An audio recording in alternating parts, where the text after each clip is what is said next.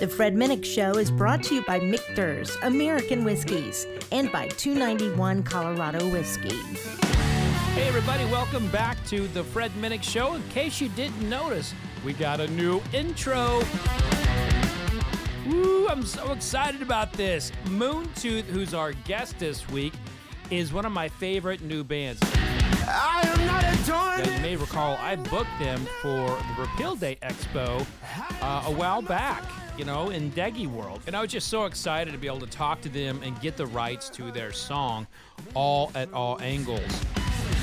And it is a song that just has resonated with me and I've listened to over and over and over and over again in a time that I really needed to. And I think that's the thing about music. Music is is healing. And you know, the past year, uh, I've been very vocal about this on this on this podcast. The past year has been very tough on me, and I think it's been tough on everybody. And music has helped get me through it, as well as you know, great listeners and YouTube followers. But there's that moment when you're kind of alone and you're listening to a song, and it just really resonates with you. It's really important to you. And for me, it was Moon Tooth. Like Moon Tooth is uh, is a band that I I believe is is like a future Metallica or a future Slipknot. I just I that's how much I believe in this band. And so for me to get the opportunity to license a song I love so much is huge. And so you will be hearing Awe at All Angles uh, in in all of my intros, both on YouTube and uh, on my podcast, the audio version. So many, many, many, many more times to hear that beautiful song. And if you can, I recommend going and listening to Moon Tooth right now before you check out this podcast because it'll give you a greater appreciation for the interview, which, by the way, is long. But as you know, sometimes when I'm with a band, I uh, I get I get to having a good time. And we had a lot of fun. Yes, we did. We had a lot of fun drinking some fine whiskey and uh, I just had a great time with them. And again, thank you to Moon Tooth for coming on and for uh, giving me the rights to play your song, uh, which I will do so with great honor on every episode of the Fred Minnick Show moving forward. But enjoy this week's episode, folks. And now, a word from our sponsors. People want a great whiskey that isn't like every other whiskey. So, nestled in the shadow of Pikes Peak, 291 Colorado whiskey is distilled from grain to barrel to bottle. Exceptional Western whiskey, unlike any other. Passion permeates every sip. Utilizing grains from the Colorado Plains, water collected from Pikes Peak reservoirs, and finished with aspen staves, 291 Colorado whiskey is an award winning single barrel and small batch whiskey. Hard made the Colorado way. Our recipe, our stills, independent and always rugged, refined, and rebellious. 291 Colorado whiskey is proud of its humble roots and excited as we expand to new frontiers. Get your taste of Colorado at 291coloradowhiskey.com. Online orders available or find a bottle near you. Ride it like you stole it, drink it like you own it, live fast, drink responsibly. At Michter's Distillery, our passion is making the finest bourbon, rye, and American whiskey possible. When you only produce very small batch and single barrel whiskey as we do, each and every barrel has to be perfect. No detail is too small for our production team. From careful attention to the 18 month or more air dried wood used in the construction of our barrels, to entering our distillate into the barrel at the costlier lower barrel entry proof of 103 so that it's smoother, to heat cycling our barrel houses, to our signature filtration protocol, we spare no expense in pursuing our goal of making the greatest American whiskey. And no Michter's gets bottled until our master distiller Dan McKee and our master of maturation Andrea Wilson say it's just right. Michter's Fort Nelson Distillery in downtown Louisville, Kentucky is open for tours and tastings. Book your visit on our website and stop by the bar at Fort Nelson for a world class cocktail. For more information, follow us on social media at Michter's Whiskey, go to Michter's.com, or visit your favorite bartender. Michter's Distillery. It's all about the whiskey. Joining the Fred Minnick Show is my favorite new rock band. And I'm telling you, folks, I booked them for the Repeal Day Expo. Uh, and some breaking news that new music you heard is theirs. Ladies and gentlemen, welcome to Moon Moontooth. Gentlemen, how you doing? What's up? What's up?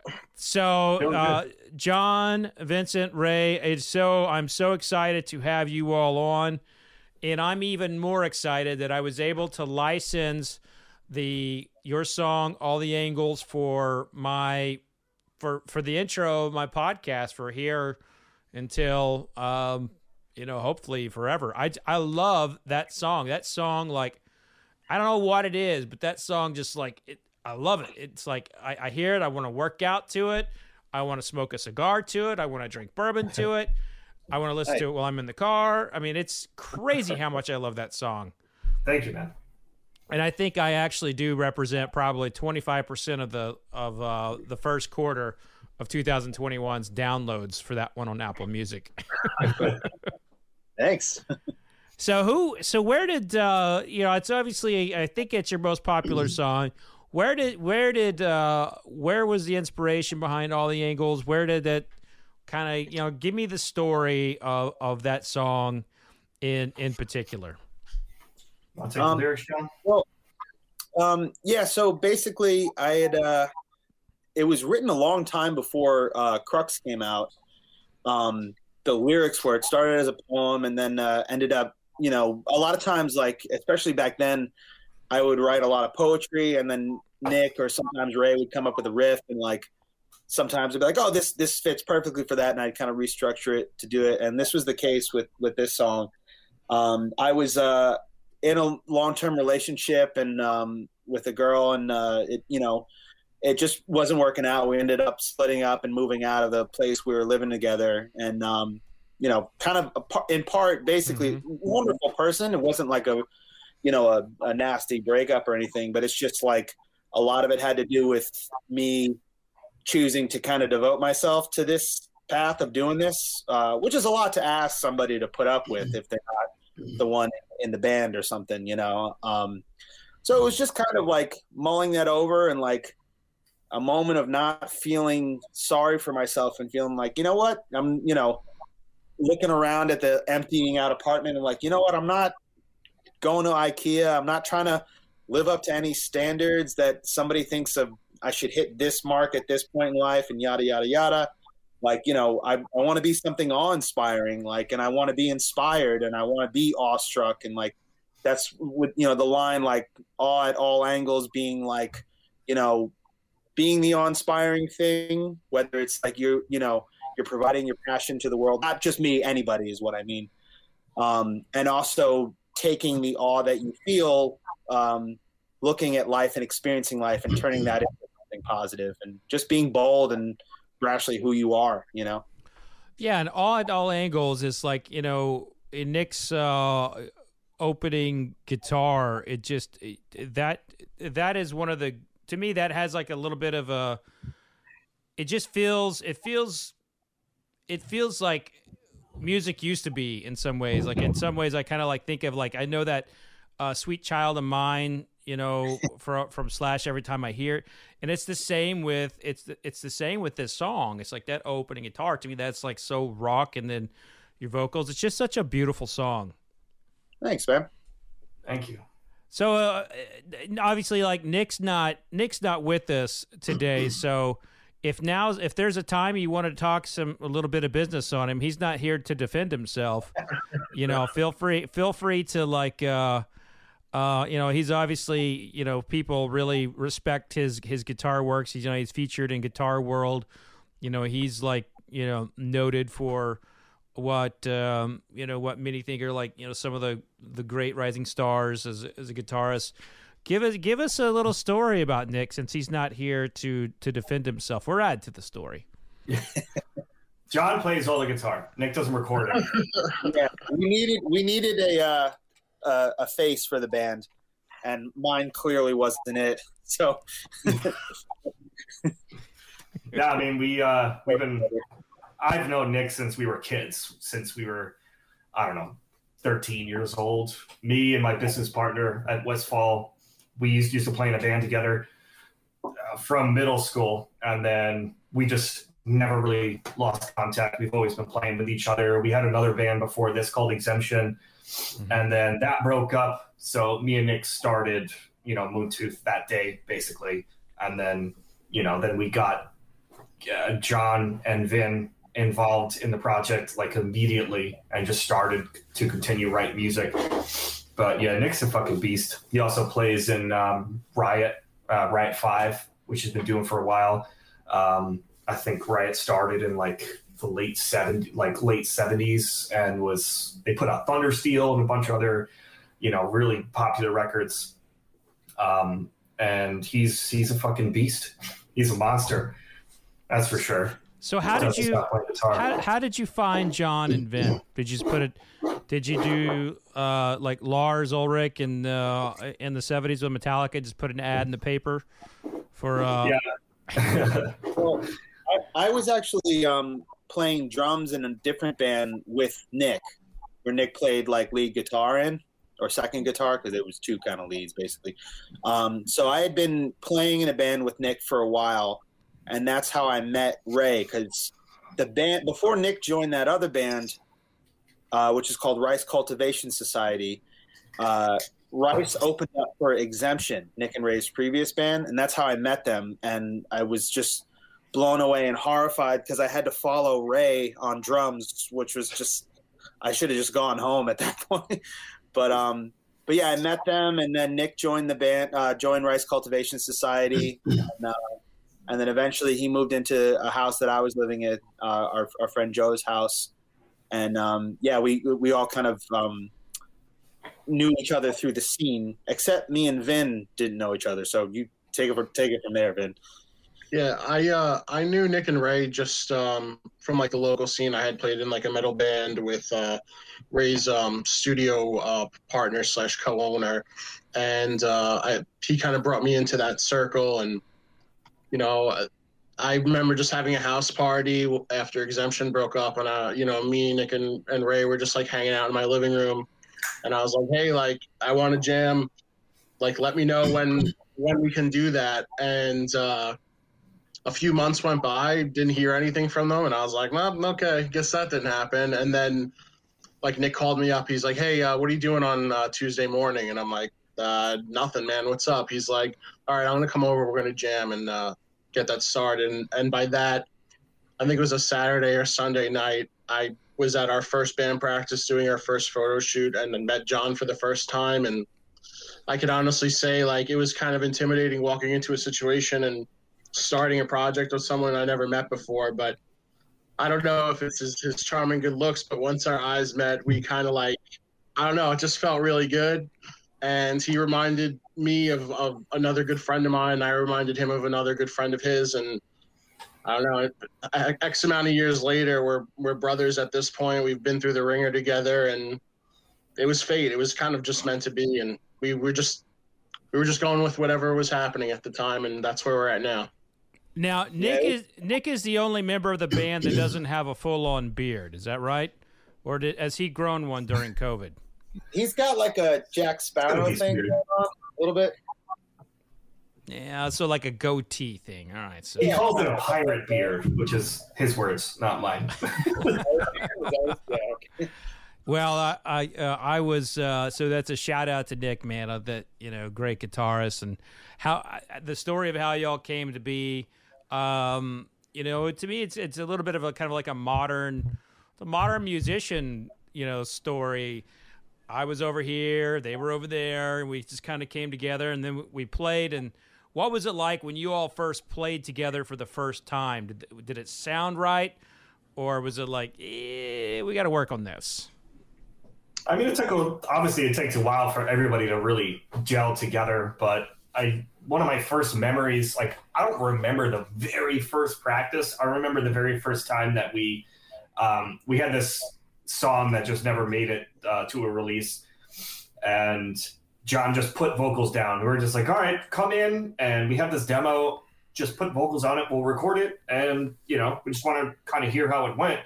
And I remember just being like, oh shit, like we gotta we gotta get this guy because I don't know if he really knows that he's good. He could join like a fucking a band that would probably be way more successful. So we got to just trick him to thinking that he can come in. Actually, yeah, John's first words or first email that he sent us to be in the band was basically like, "Hey, I've been following you guys for a while, but long story short, like, I'm gonna I'm gonna be in your band. Like, I'm the guy, and that's that's what's gonna happen." And we're like, "Yeah, sure, cool," because we all felt the same way. And then just Vin playing in the room was like, it just I don't know his his bass just sounded so fucking good, and it just I feel like the rhythm that we had together just felt right immediately. Like I was just kind of like, that's what I really remember is things coming together, being like, is this is this happening? Is this happening right now? Like it's uh, it's like a little too easy, basically. But I had a really good feeling when we started.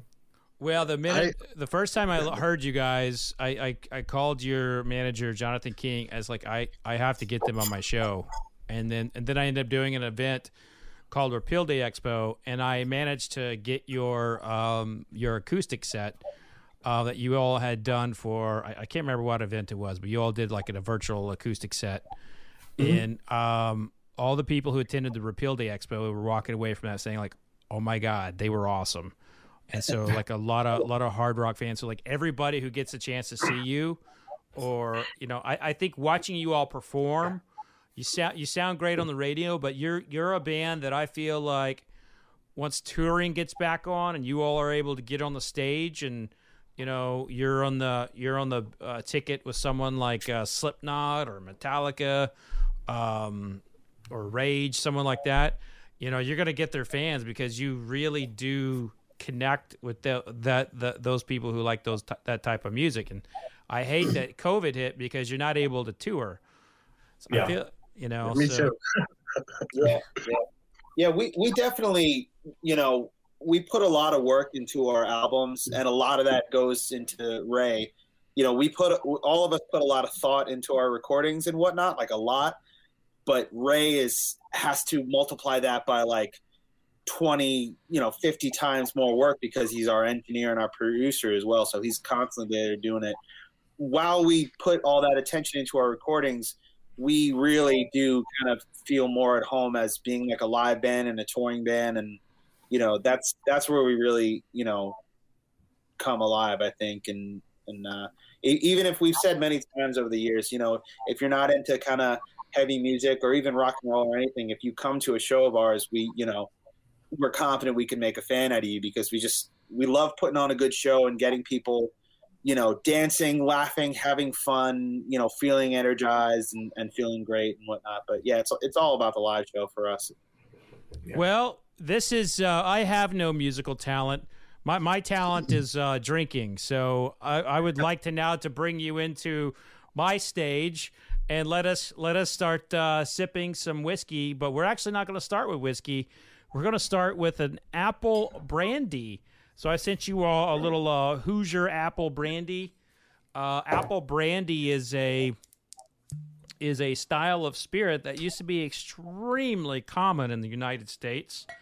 It is no longer made at at a high level like it's not really made a lot here. There's only a handful of distilleries do it.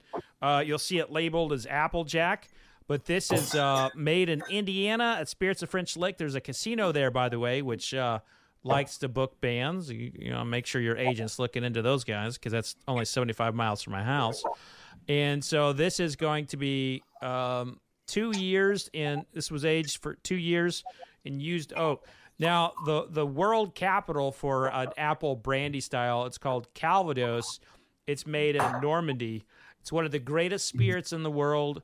And all spirits tasters who ever get a chance to put it upon their lips are like, I would drink that every day for the rest of my life. You know, that's what I want before I die. It's it's amazing.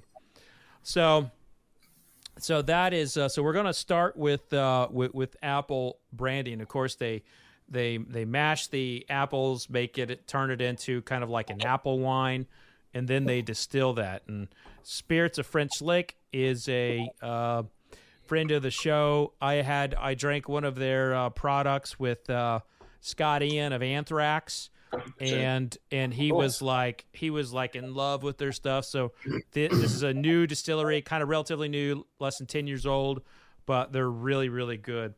Now, when we when we assess spirit, uh, when it, it's really important to kind of look at the color, analyze the clarity of it, and then you know when we get to the bourbon, we'll I'll talk about why it's really important there as well. Other categories you in bourbon you can't add any coloring or anything. It's just the barrel that's causing you know creating the the color. Other spirits you can, but you can tell you can see just a little bit. You can see some. They don't, they look like floaties. That's actually kind of like fatty acids that are that uh, that are kind of floating around. Uh, there's a little bit of a term called flocking, and that's uh, basically it. That is the that's flavor. It, it, it's flavor. Like like this is like an organic kind of creation of spirit. So it's swirled around a little bit. Bring it to your nose, and when you bring it to your nose, Smell with your mouth open. When you smell with your mouth open, you're picking up more than just the alcohol fumes, and you're able to kind of, you know, go back and forth with it. So this is a. It really does smell like apples. First, to me anyway. Yeah. I mean, can smell that. It does not smell like a banana. Yeah. Okay, so now after we smelled it a little bit, just put a little bit on the palate and taste.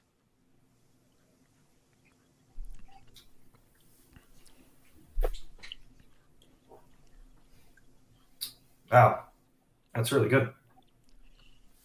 That is good. It tastes like like a sherry scotch, sherry scotch somehow. It def it has it has a lot. So you you referenced uh, you know like a sherried scotch, so that's like something that's really fruity. Yeah. You know, there's a lot of like uh, fig notes and and like honey and and and like uh, apricot and nut notes in in a sherried scotch, and you can definitely see that alive. You know, those types of flavors here alive, and and you know these these distillers this um this particular distiller has a belief and an inspiration of bringing back a lot of uh, old old recipes. And and Hoosier apple brandy is something you know that he's trying to bring back. And uh you know there, to me there's a lot of similarities between music and making really good whiskey or brandy or wine even. And I always like to ask people like what's their inspiration behind their music so I, I will I will throw it out to you know the instrument I think is the most underrated underappreciated instrument in all of music and that's a bass player what's your inspiration brother Wow, that's a good question, honestly. Um, I think for it's hard to say. I think for us, we have this like almost like blue collar work ethic where we all all of our dads just like busted their ass their whole life, and we're taking that mentality and applying it to our music. Um, and I think a lot of our stuff is made with a lot of love and a lot of um, focus. Um, but as far as me personally, like uh, I'm just looking to bring whatever emotion that riff is speaking about, or um, bringing some kind of like beautiful melody to it, or you know, thunderous, ground shaking bass lines. Um, but I'm I'm just trying to find what everyone else is feeling and uh, amplifying that, as well as like adding my own little twists in there as well. Ray, when you're when you are like putting putting a song all all together, you know, when it, everything's been recorded and and you know what what do you do you do you find that your your belief in a song changes in post? Does it do you have a different uh, mentality in post than you do in the creation of it? I mean, a lot of times, you know, especially with our stuff, when I hear a song, I already know what I want it to sound like in my head. Like as soon as somebody sends a demo, if Nick has a demo of just guitar and then John sings vocals over it in, you know, sometimes in a very rough form, if it's just vocals on a cell phone or guitars through a cell phone video, whatever it may be. I always have the vision in my head, or at least I try to. Mm-hmm. So by the time it gets down to mixing, that's I'm trying to get what's in here out of the speakers. which is like that's the biggest problem. But um, as long as I had the initial thought, you know, I'm always trying to think about what is going to translate the music into the best spot. You know, I'm not. I'm trying to add to the music as well. You know, as a producer and an engineer, and just make sure that our vision is captured perfectly and you know, kind of moved out to the listener. But um, it's it's just a matter of sometimes there's magic. You know, you you recorded a song like three times, you do a demo, and then as soon as you go, okay, this is the final version, this is final bass, final vocal, guitar, whatever it is, then you know it's a lot more set in stone. So that's when the last little bit of like unexpected magic, so to speak, would come out, and you might come up with something that you never tried before, even if the song's six months old. So yeah, I mean, sometimes there is like a little rebirth once it comes to the final version of something. Mm-hmm. John, do you do you feel like uh, you know the from from the singing perspective, uh, you have a different feel for for one song over over the other? Because I mean, you have a you have a have a voice that you can go slow and uh, go feel balladish, if you will, or you can scream the the the roof off. You know, I mean, you I mean, you've got you've got some range. So when do you when do you what what what what's it a song that drives you to do one way or the other? Well, it's uh it's kind of like what Vin was saying before. There's a lot of like fate at play with this. Um, if you're collaborating with anybody and with anything, but if we're specifically talking about a band or a music project, you know you found the right people when the material flows out like that. You mm-hmm. know, from the very start, it was, you know, when I would hear, even if it was just a riff or a whole structured song or a couple of parts, most of the time, uh, melodies and lyrics will come very quickly. Uh, like I was saying before, sometimes, especially in the earlier days, I would take poetry that I had, and if I found a song that emotionally felt similar, I'd attach it to it. But a lot of times, um, it'll, you know, especially nowadays, it'll I'll listen to a song and immediately think about, all right, where, what is this hitting in my heart? What is this making me feel? And what words is it bringing up? And um, yeah, it just kind of comes naturally. And and the you know, I think if you're if you're trying too hard to make it happen, then you're messing up. And and you need to kind of just go with what you're really just holding up an antenna for something magical and bigger than you to decide it wants to descend and become a song, you know? Yeah. So a lot of times, you know, I'll just hear a song. And, and there have been many times where I've been like out somewhere and I've been driving and I've had to pull over and I have like a little, like, kind of, you know, rinky dink uh, eight track recorder application on my phone and immediately have to start working on it because it's just like, all right, it's, it's time to go, you know? So it's it's always really a very instinctual response to what the guys uh, bring to the table. And if it's not, if I'm, you know, sometimes it fights a little bit, and then I, you know, it part of the fight is the purpose of the song coming out, and you know, mm-hmm. eventually something will come. Other times I, I'm just not getting something, and then I'll just like ignore it for a long time, and it may or may not become a song. So it's usually this. I would say the songs themselves decide which ones need to happen and how they need to happen, and I'm just. Uh, I'm just playing my part. wow. Now, um, when you are when you are looking for like someone to model your voice after, who what's a name a couple singers that you say like I really like or Maynard goes here or I like you know Axl goes there like give give me like give me some of your like you know, singing people who inspire you singing wise? Yeah. Um, well, it's interesting you mentioned Maynard. Like, I, you know, from high school and middle school, I was a huge Tool fan, so that definitely got in there. Um, a lot of times, in fact, I'll try to be aware of how I'm sounding. Not so much now because I kind of feel like I have my own thing, but in the earlier days, I was very conscious of like, you know, I don't want to, uh, you know, rip somebody off without noticing it. You know what I mean? If if I found myself doing things that were just like, okay, that's exactly something Maynard does. Maybe move away from that, find your own things. But in high school, it was a lot of like it was a lot of Tool, um, Incubus. I was listening to a lot, so um, Brandon Boyd got in there for sure. Um, uh, later on, uh, I got into a lot of like um, the Delta blues and R and B and soul, Motown stuff. Um, Otis Redding is one of probably at the top of my list. Um, but yeah, all, all that kind of like early soul stuff really kind of got me, and especially go, going more in the blues aspect. That always got me more with um, with like Muddy Waters and Howlin' Wolf, the kind of gritty realness and the ugliness and the pain to it, like always really spoke to me. Um, something that made it through to, to what I do now in this more kind of rock and metal setting for sure. That's, that's awesome. All right, so here's a challenge for you: go for some Marvin Gaye. Go big or go home. Go do some. Yeah, yeah. I mean, it's, it's do. Yeah, that'd be awesome. Well, let's go to our next tasting. We're going to go to uh, uh, Sonoma Rye.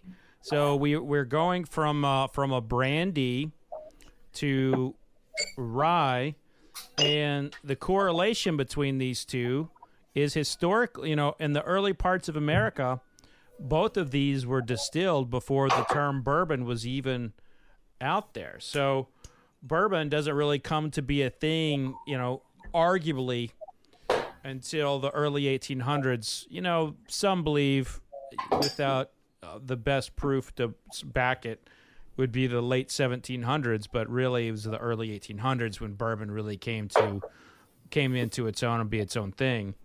And so uh, this is uh, a rye whiskey coming out of Sonoma, California. And rye is its own style of whiskey. It has to be at least 51% rye. Of course, rye is its own is its own grain. It's very different than bourbon. Bourbon has to be predominantly corn. So it's going to be a very different uh, flavor profile than the bourbons we will taste here shortly.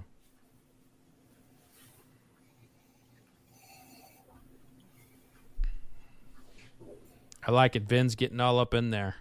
Yeah, I'm going for it. Ray's, Ray's our aficionado, you know. Uh, He's if got... you can't tell by our glasses, Ray is definitely one who knows. Uh...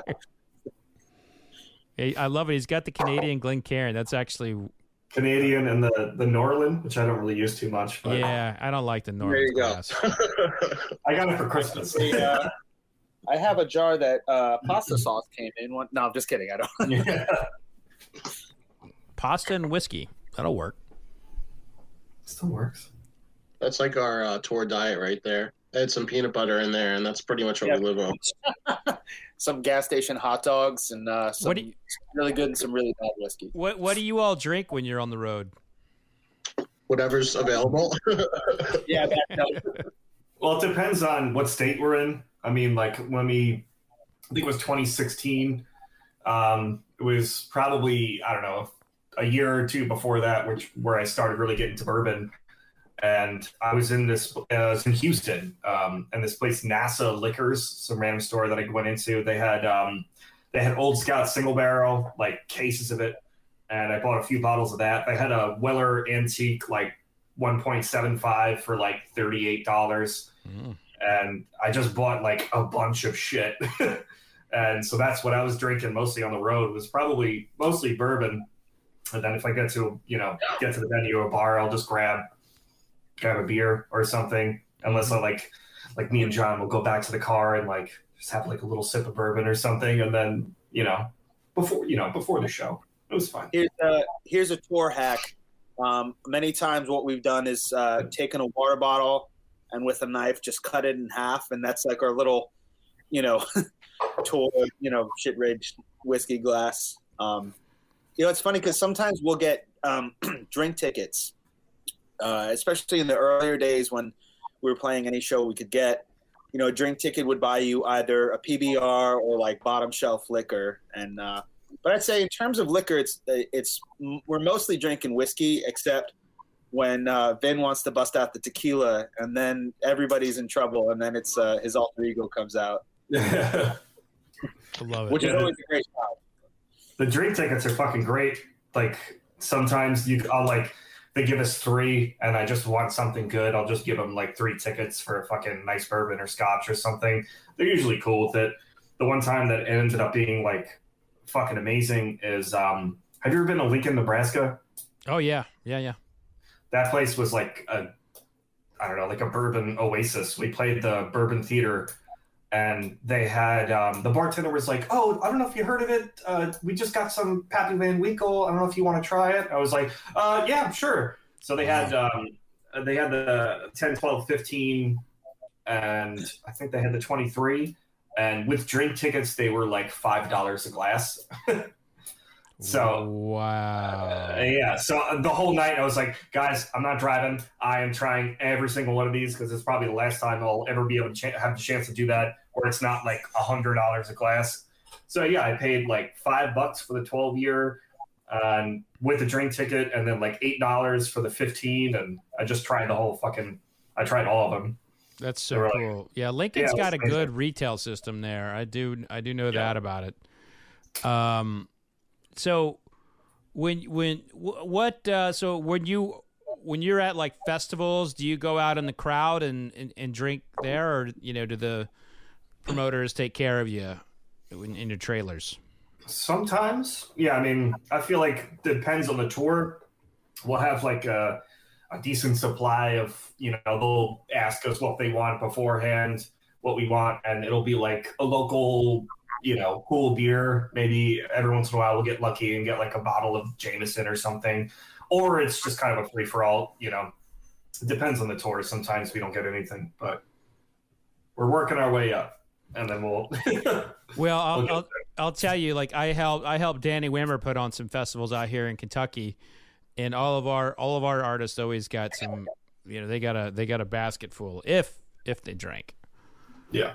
and there there definitely are a, a lot of sober artists, and and um, their managers when they see me nearby they shield me so they don't. Yeah. so, Yeah, I feel like there's always people that just never drank and they don't want to, or they've drank too much and they can't do it anymore. I mean, like, I usually don't drink before shows too much. Like, depends on, you know, if there's like, even if there's five people there, still like, I'm only gonna have like a glass of bourbon or a beer or something. But Mhm. sometimes that's not the case but well because like you know I've, I've played shows and like people are like hey man you know have a shot have a fucking glass of whiskey this and that and you have like three glasses and then or whatever it is and there's always that thing in your back of your head where like maybe i would have nailed that one drum fill if i didn't have three glasses of whiskey but Is that the same? Is that the same? Uh, you know, for vocals, John. Like, do you does does whiskey throw off a, a song, or does does it help?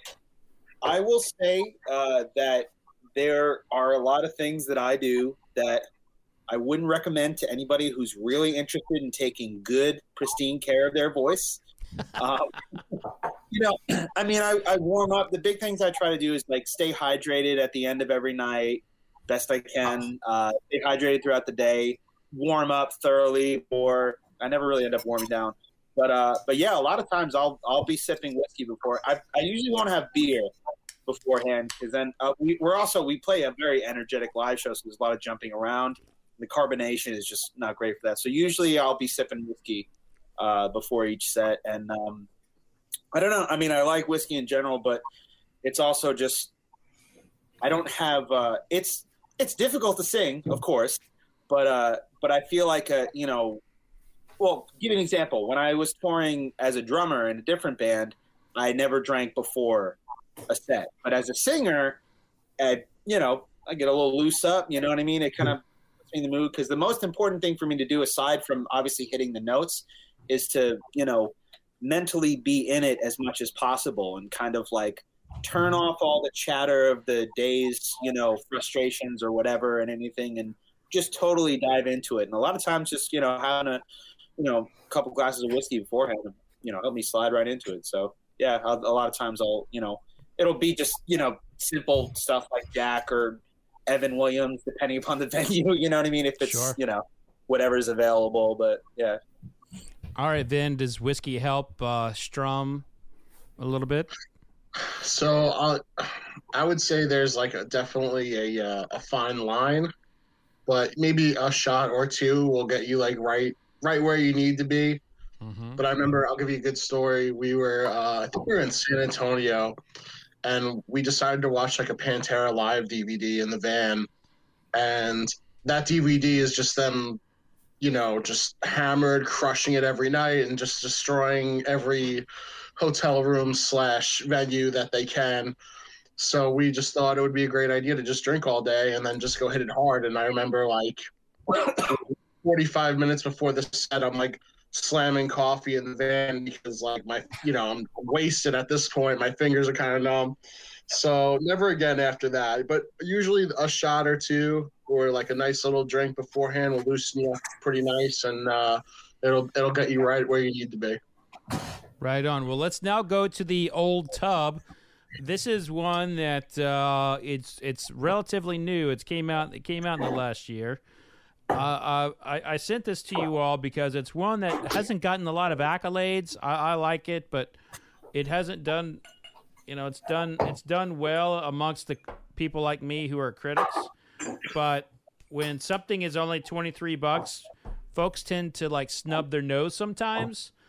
And you know, if you see this out there in the market, you know this is going to be available, and I, I think it's quite tasty. So, give this a little taste. Which one is this one? I mean, I didn't hear you. Old Tub, Old Town. Okay. and this is a bourbon. Do you know who uh, Jim it Beam. was? yeah, Jim distills- Beam. Yeah, Jim Beam. Okay, okay. Yeah.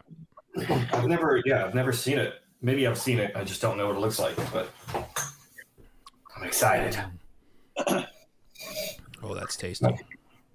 A good deal is never a bad thing, especially when you're on tour and uh, try not to spend all your money on drinks. You know. Yeah. Yeah. Yeah. So Sounds how how have you all handled COVID? I mean, because this is one of those things you're in a little bit of an advantage because you all are in New York and you can get together. Um so at least that part isn't taken away where, you know, you can't really play with your with your bandmates.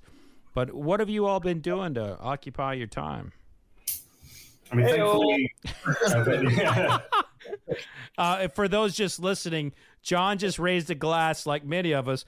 Listen, I drank way too much in 2020. I'm a professional, Yeah. and I will tell you, I drank too much. Like, it's I your drank- job. You have a pass. That's fine. Yeah. but so, what have But you all yeah, been doing? Luckily for me, um, well, I had to. Sh- well, unlucky for me, I had to shut my studio down for three months, uh, March, April, May, and then we kicked back off in June. But I still had a lot of projects that I was doing mixing work for um, in a setup kind of like this. But I've moved from there. This is my apartment right now. I have my acoustic pads and monitors and my computer and shit. So I was I was able to mix from home and just get the work done that I had to get done. And then luckily, just through email and Skype, um, I was able to just continue working and get some new projects. So it wasn't that bad. I mean, I remember probably me and everybody else as soon as it happened in March, we were like, oh yeah, we're gonna we're gonna open the studio up in April, like April 15th. Everything's going back to normal. It'll be all good. And then April 1st came around and like the beginning of April, and it's like, no fucking way is this happening. So that's when we kind of started to restructure things and just try to figure out how we're going to continue, you know, to do this with people. So, you know, I have, you know, constant video chatting and streaming, streaming the audio that I was doing mixing wise and just working over the phone and email. Um, it actually worked out. It wasn't that bad. And then after, you know, we started back up in the summer, June, July, everybody was at home, either still working Mhm. and had more time, or if they were out of work, they were on unemployment and they just had more time to write music. So as soon as things kind of came back out of that, you know, three, four month hole, it was like every client that I've ever had, every musician was just coming up with really cool music and they wanted to record it immediately. So it kind of it ended up working out, you know, working out for us. Got a lot of good projects in just from people, you know, woodshedding over COVID. So wasn't Now, that Ray, Ray, I'm curious because you are you're you're you know everyone here is you know duly talented. You have a lot of different things you can do, but you know it it, it sounds like you know your your studio work um, almost is what pays the bills. And you know the and, and Moon Tooth is a bit of a is a bit of the dream. Yeah, I mean, Am I right? Am I right with that? I mean, at this point, it depends on what we're doing because, I mean, Moon Tooth has always like being in a band has always been my dream. That's always been what I wanted to do. And then when shit like this happens, you know, you know, we were going out on tour and you know we were making money for the four of us, and things were really popping off. And then all of a sudden, this shit happened. So like, there's always been this kind of yin and yang between studio and band and i always felt like one couldn't exist without the other you know just because that's what i wanted to do from when i was a kid so mm-hmm. i mean i've always wanted to play on stage i've always wanted to record bands so it's like all right i have a band i can record it let's just make it all happen at the same time but All right, yeah, I here, mean, here we go. I'm gonna play. I'm gonna play. You're on a desert island, and you have to choose Moon Tooth or studio or studio recording.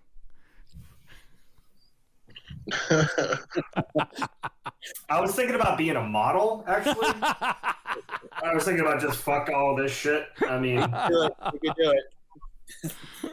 I know you Yeah, got but- you got the look. You got the look. You can pull it off. That's not true at all, but thank you. no, I mean, like, I want to be on fucking stage. I want to be playing with people. Like, I want to.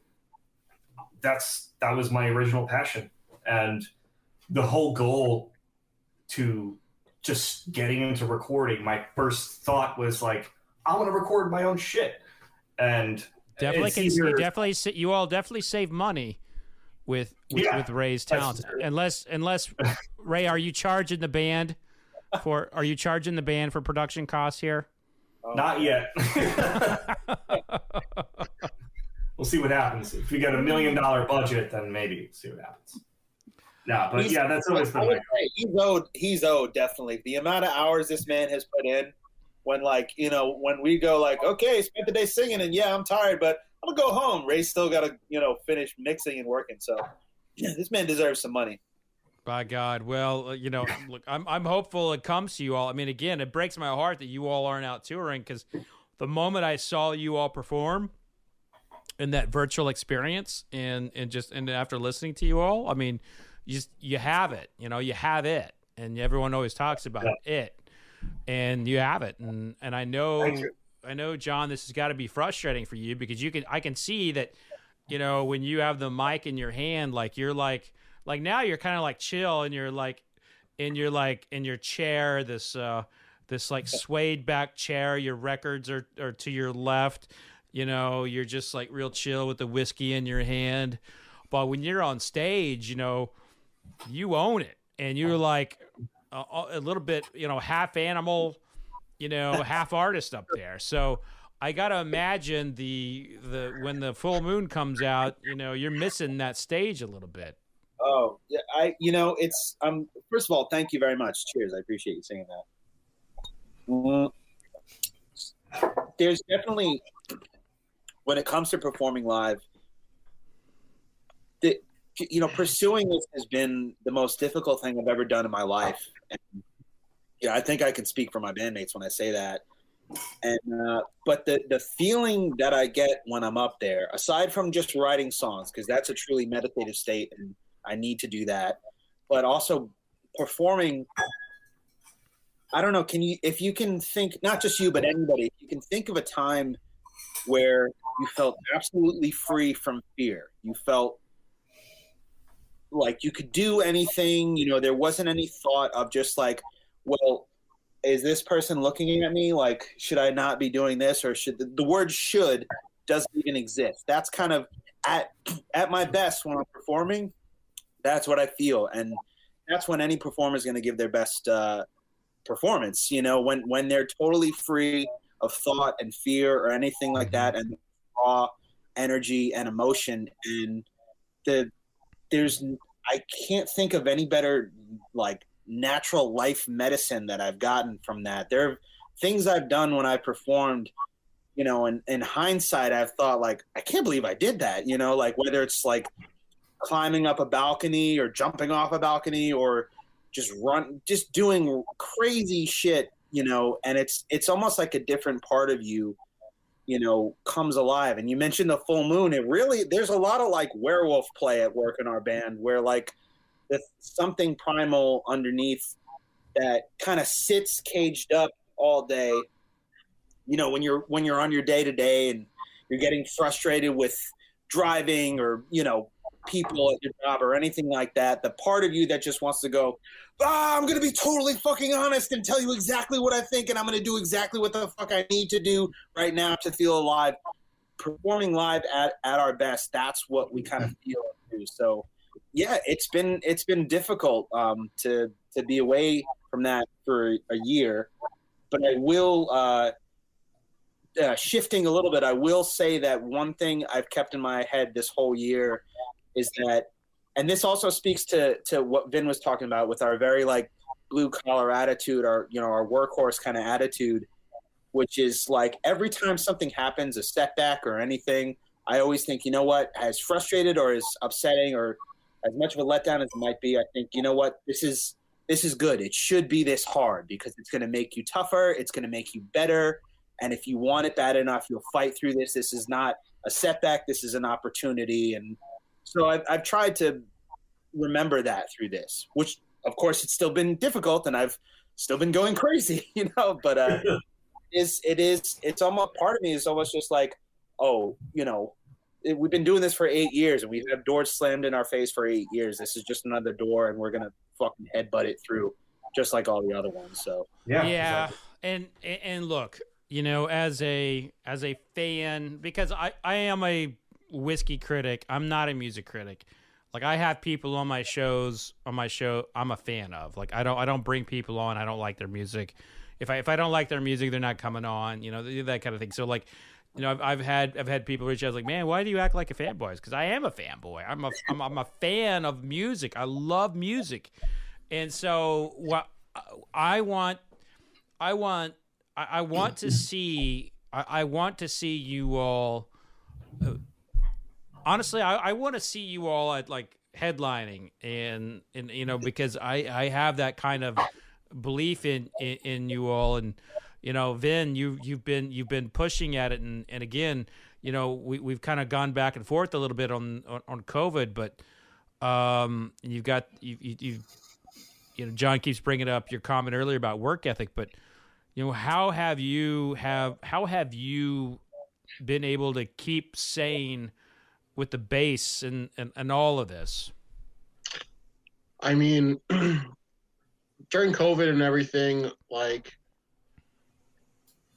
I feel like the best thing, the only therapy that I have, or the only like form of, you know, freedom, spiritual freedom, is when I'm sitting down in this very spot with a bass on my lap, listening to the demos that we're working on, and trying to like come up with some cool stuff to add to it, and I mean, as far as COVID goes, like it sucked. I, I wound up getting it before Christmas, but thankfully oh. it was pretty mild. Yeah, it was it was okay. Um, but to be honest, like the only thing that really kept me sane during all of this is like I'm very fortunate to have a great uh, a great group of dudes that are my band, but also my brothers, and you know, a good a good lady and stuff like that. But honestly, the bass guitar is where most of my focus was throughout this past year. Um, writing for this new record that you know we're in the process of recording and stuff. But mm-hmm. um, to be honest, like I'm there's the fire inside and it's just stirring and I I really can't wait to just get back in the van and and just burn down buildings on stage and just tear it up because you know we're all like we're all docile dudes chilling right now drinking whiskey but like once we're on stage and like the amps are turned on and, and people want to hear what we're, what we're about, like, you know, the inner caveman comes out. And unfortunately, our inner cavemen have been in this cage for this last year and a half. So, you know, I, that fire is there and I can't wait to open the door and unleash it on people. So that's all I keep thinking about is like, when's that show going to happen? You know, because I'm I'm ready to go right now. Yeah, it's oh, definitely fucking frustrating. Well, I, I I can't wait for that moment, and uh, you know that, that that conversation of frustration is actually an interesting segue to our next whiskey, and it's uh, the Old Forester bottled in bond. uh, 1897, the Old Forester 1897. So this is a cat. This is a the bottled in bond. This uh, this label says Old Forester 1897. The Bottled in Bond Act was uh, passed in. Uh, John, it's just you and me now. I think uh, I think we lost. Uh, Yeah, I think we lost finally. Vin. My whiskey's on the floor. Hey, Hold on. good to see you. Sorry, I had to, I have to use the bathroom real quick. All this whiskey's getting to me. Oh, that's all right. Do you want us? You want me to press pause? If you could, that would be amazing. Yeah, yeah, I'll, I'll- yeah. I'll press pause. I'm sorry if I'm fucking you up right now. That's all right. Hey, Jason, edit edit this portion. Uh, I'm not gonna actually press pause, but um, gonna let him. 1897, right? Yeah, yeah. 1897. this would be a good time. I wanted to ask you. Uh, it was a little off topic, but um, we played. I'm pretty sure it was in Kentucky, but we played the Thompson House. Is that in Kentucky? That was Uh, uh, Is that Lexington? oh, that was um, right outside of Cincinnati. That was Newport, Kentucky. Yeah, Newport. Oh yeah, the old fucking house. Newport. Yeah. Yeah, yeah, yeah, yeah. Have Yeah, you ever have you been there yeah. before? That place is haunted. Like it's like like It's Yeah. haunt- yeah, it's haunted. like little uh like little It kids died there or something. Yeah, that's Dude, they- we I had no idea what we were getting ourselves into when we got there, and we saw this beautiful house. And then as we were there, we started like, you know, different people who were there would tell us the history of the place, which was um, amazing. Like, I mean, so bloody, but you know, it's un- and unfortunate, but at the same time, just amazing to be in in a place like that. And we had we had the kind of our free range to walk around the house, which we did a lot. It was really fucking cool. Yeah, I I've, I had uh, I was actually going to do an event there uh, with a with a bluegrass band called Steel Wheels, and uh, it I don't know what happened, but it didn't it didn't work out. But yeah, that place is like you you go there and like your neck hairs stand up, and you're like, oh fuck, a lot of people died here or something. So You know what's funny about that? We played the show, and it was it was a good show, and it was a great day just to experience the venue and the history. But uh, I don't know what it was, but when when we were loading out, we just sat down on the lawn because there was a fantastic fireworks display, like professional, like some event was going on, and it was like a ten minute long fireworks display. We all just kind of sat on the lawn. It was a really magical day. oh Where wow, was that? Was it like Cincy or something like that? What's up? Where was that? Was that Cincinnati? No, where was yeah yeah yeah, was- northern Cincinnati or northern Right. Kentucky, Yeah. Wait, northern Kentucky, Cincinnati area. Yeah, That that was was, by- okay, cool. Newport, Newport. Yeah, Newport, Kentucky. The only reason why I remember that is because I went to a brewery there, and they had like Newport plastered all over the cans. So I'm gonna go ahead and get back into it. Uh, Yeah, my bad. I, I was trying to let you Hey, do your listen, thing. I didn't listen, you. listen. I listen. I get it, man. I I've got a, s- I I have a, a bladder and a liver of the gods, but you know, I, I understand not everybody can keep up. That's all good. I'm kind of shocked I haven't peed yet. but- Well, actually, I wear diapers, so here we go. Perfect. So Jason cut there. Uh, so like I was saying, like uh, Old Forester, uh, 1897. You guys kind of talked a little bit about frustrations and and everything, and well, how you can't wait to get back on the stage. I want to set a stage for you in the 1800s, and the distillers were very angry with this the the state of uh, whiskey. What is ha- what happened was they would actually the, the the business model was different to today than today they sold barrels of whiskey to wholesalers, and the wholesalers would bottle it or like change the whiskey. And some of them would add things like prune juice, tobacco spit, rattlesnake heads, all these really crazy, wacky things to make the to make the volume larger and to change the flavor profile to what they wanted. And the distillers were like, You're killing our whiskey. You're putting something out into the public that we don't want. Meanwhile, this was also a time when uh, doctors were prescribing whiskey for medicinal purposes. And, you know, Ray, I know you drink a little whiskey for medicinal purposes. And the fact is, you're, you're, it's good for you if you don't drink too much of it. But back then, you know, that was the only cure that they had for stuff like uh, the flu uh, consumption. It was the only thing that they could give you for a lot of the major diseases. And and everybody was like, the whiskey that's in the market, we can't prescribe good whiskey. Our patients continue to get sick because they don't have good whiskey. And so the doctors, the pharmacists, and the distillers lobbied Congress to have a type of whiskey that the distillers could bottle themselves and sell to the public. And that was bottled in bond.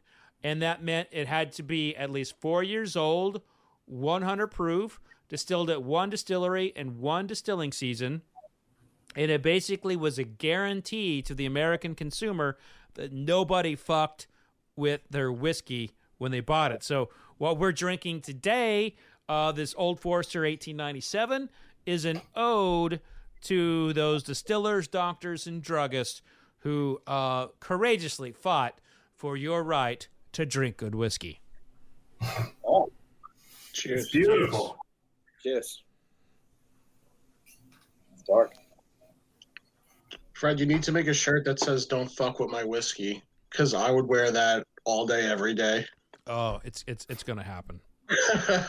I'm down. Ooh. This is delicious. It is good. Now this comes from Brown-Forman. This is the uh, Old Forester. Is the uh, longest? Uh, it, it's the only brand that's been in the with the same distillery since its origins. And it, it was uh, created in 1870, and uh, it's still with the same company. It's crazy. Wow. I mean, just think That's about just think about just think about bands that have been around for a long time. How many guitarists have been replaced or drummers? And, you know, actually, no, the drummers are usually the people who own the band, so um, that's not the case uh, usually. But uh, so, why why is that, Ray? Why is it like the the drummers are always the kind of like, uh, and the percussionists are the ones who like really are are the heartbeat of the bands and manage the business of it. Why is that? Are- do you all go to like drummer school, and they're like, all right, so what you do here is, uh, you know, you make sure that the the singer knows this and the guitarist knows that. I mean, how is that? I mean, I don't do that, but also basically from the start, I just have the most shit. Like when you have a drum kit, you have to figure out a place to fucking put it. So that was also like, you know, when I was a kid, I was at my parents' house, so everybody comes to the drummer's house to have practice. But now that is the studio, so I just have like it's I have the most shit, I guess, because you have to take a whole drum kit you have to put it somewhere and have your neighbors not give a shit about it, which is a blessing if you can figure that out. But for me, it's it ended up being the studio. So it's just like I feel like that's that's the main point. You just have a lot of shit and you got to put it somewhere. So everybody else goes where that shit is. And then, And you're the loudest too. I think I think there's something Yeah. said about you can't half-ass it. It's you know I could sing quietly. You know the guitar players can like play acoustically or just unplugged or something. But like you know you can you can tap on a drum pad. But the yeah the drum, even a like even an electric drum kit could be pretty loud and annoying if you're like smacking on rubber like as hard as you can. I could probably still piss a couple people off, but a full drum kit is like you got to have a space. You got to have something that is not going to piss off your neighbors. So I feel like that's why it always gra- gravitates towards wherever that dude is. Yeah, it's inter- It's an interesting point. John, do you miss playing the drums? Oh yeah, definitely. Um, I uh, I'll tell you a quick story. Um, I do play drums. I, I write songs. I I like dabble with guitar and piano enough to write songs. Um, and uh, you know I write drums to them. Actually, I've been talking to Ray about he's the producer I would go to if I wasn't in Moon Tooth uh, about recording some demos and stuff. But um, there uh, when I started playing in Moon Tooth there was an overlap while I was still in that band, Rise Cultivation Society, and then eventually I was just in Moon Tooth. And then during that first, you know, few months of only being a singer, I had a really vivid dream one time that uh, there was like a giant like a school of like thousands of people, and they were being uh, terrorized by this like monster that was running around and destroying things, and everybody was hiding. It was like some kind of like thriller action. Hold on, horror. did you get therapy for this dream, or you know? Uh, yeah, yeah, it looked a lot like this actually. um, but uh, in, in the dream, everybody thought it was me, and uh, when I saw what it was, it was this giant little skinless red muscly monster, and it like it it was me, um, and it was the little monster, and it all of a sudden it was as as I was in cuffs with the cops were taking me in, they said you did all this, and I was like, no, it was that thing, which was also me, this little monster, and everyone turned and this little monster said, "It's been so long since I've gotten a bash," and then it hit a cop car and just started destroying cars and bashing them. And I think I equated that to like when when people go vegetarian and have dreams about chasing deer and uh, you know because you're you, you're not eating meat as much so yeah i definitely there's a part of there's a giant little uh, there's a little mash monster that lives in me that is not satisfied uh, because it's just a different i mean every any instrument it's just a, a different itch you're scratching in yourself to like express yourself and one of the reasons I started as a drummer, one of the reasons why I love playing the drums is it's just so physical and just, you know, you just get to be a gorilla and just beat the shit out of the drum kit. Yes, Drums you play, you know. that's a big Which part of it. Fucking great.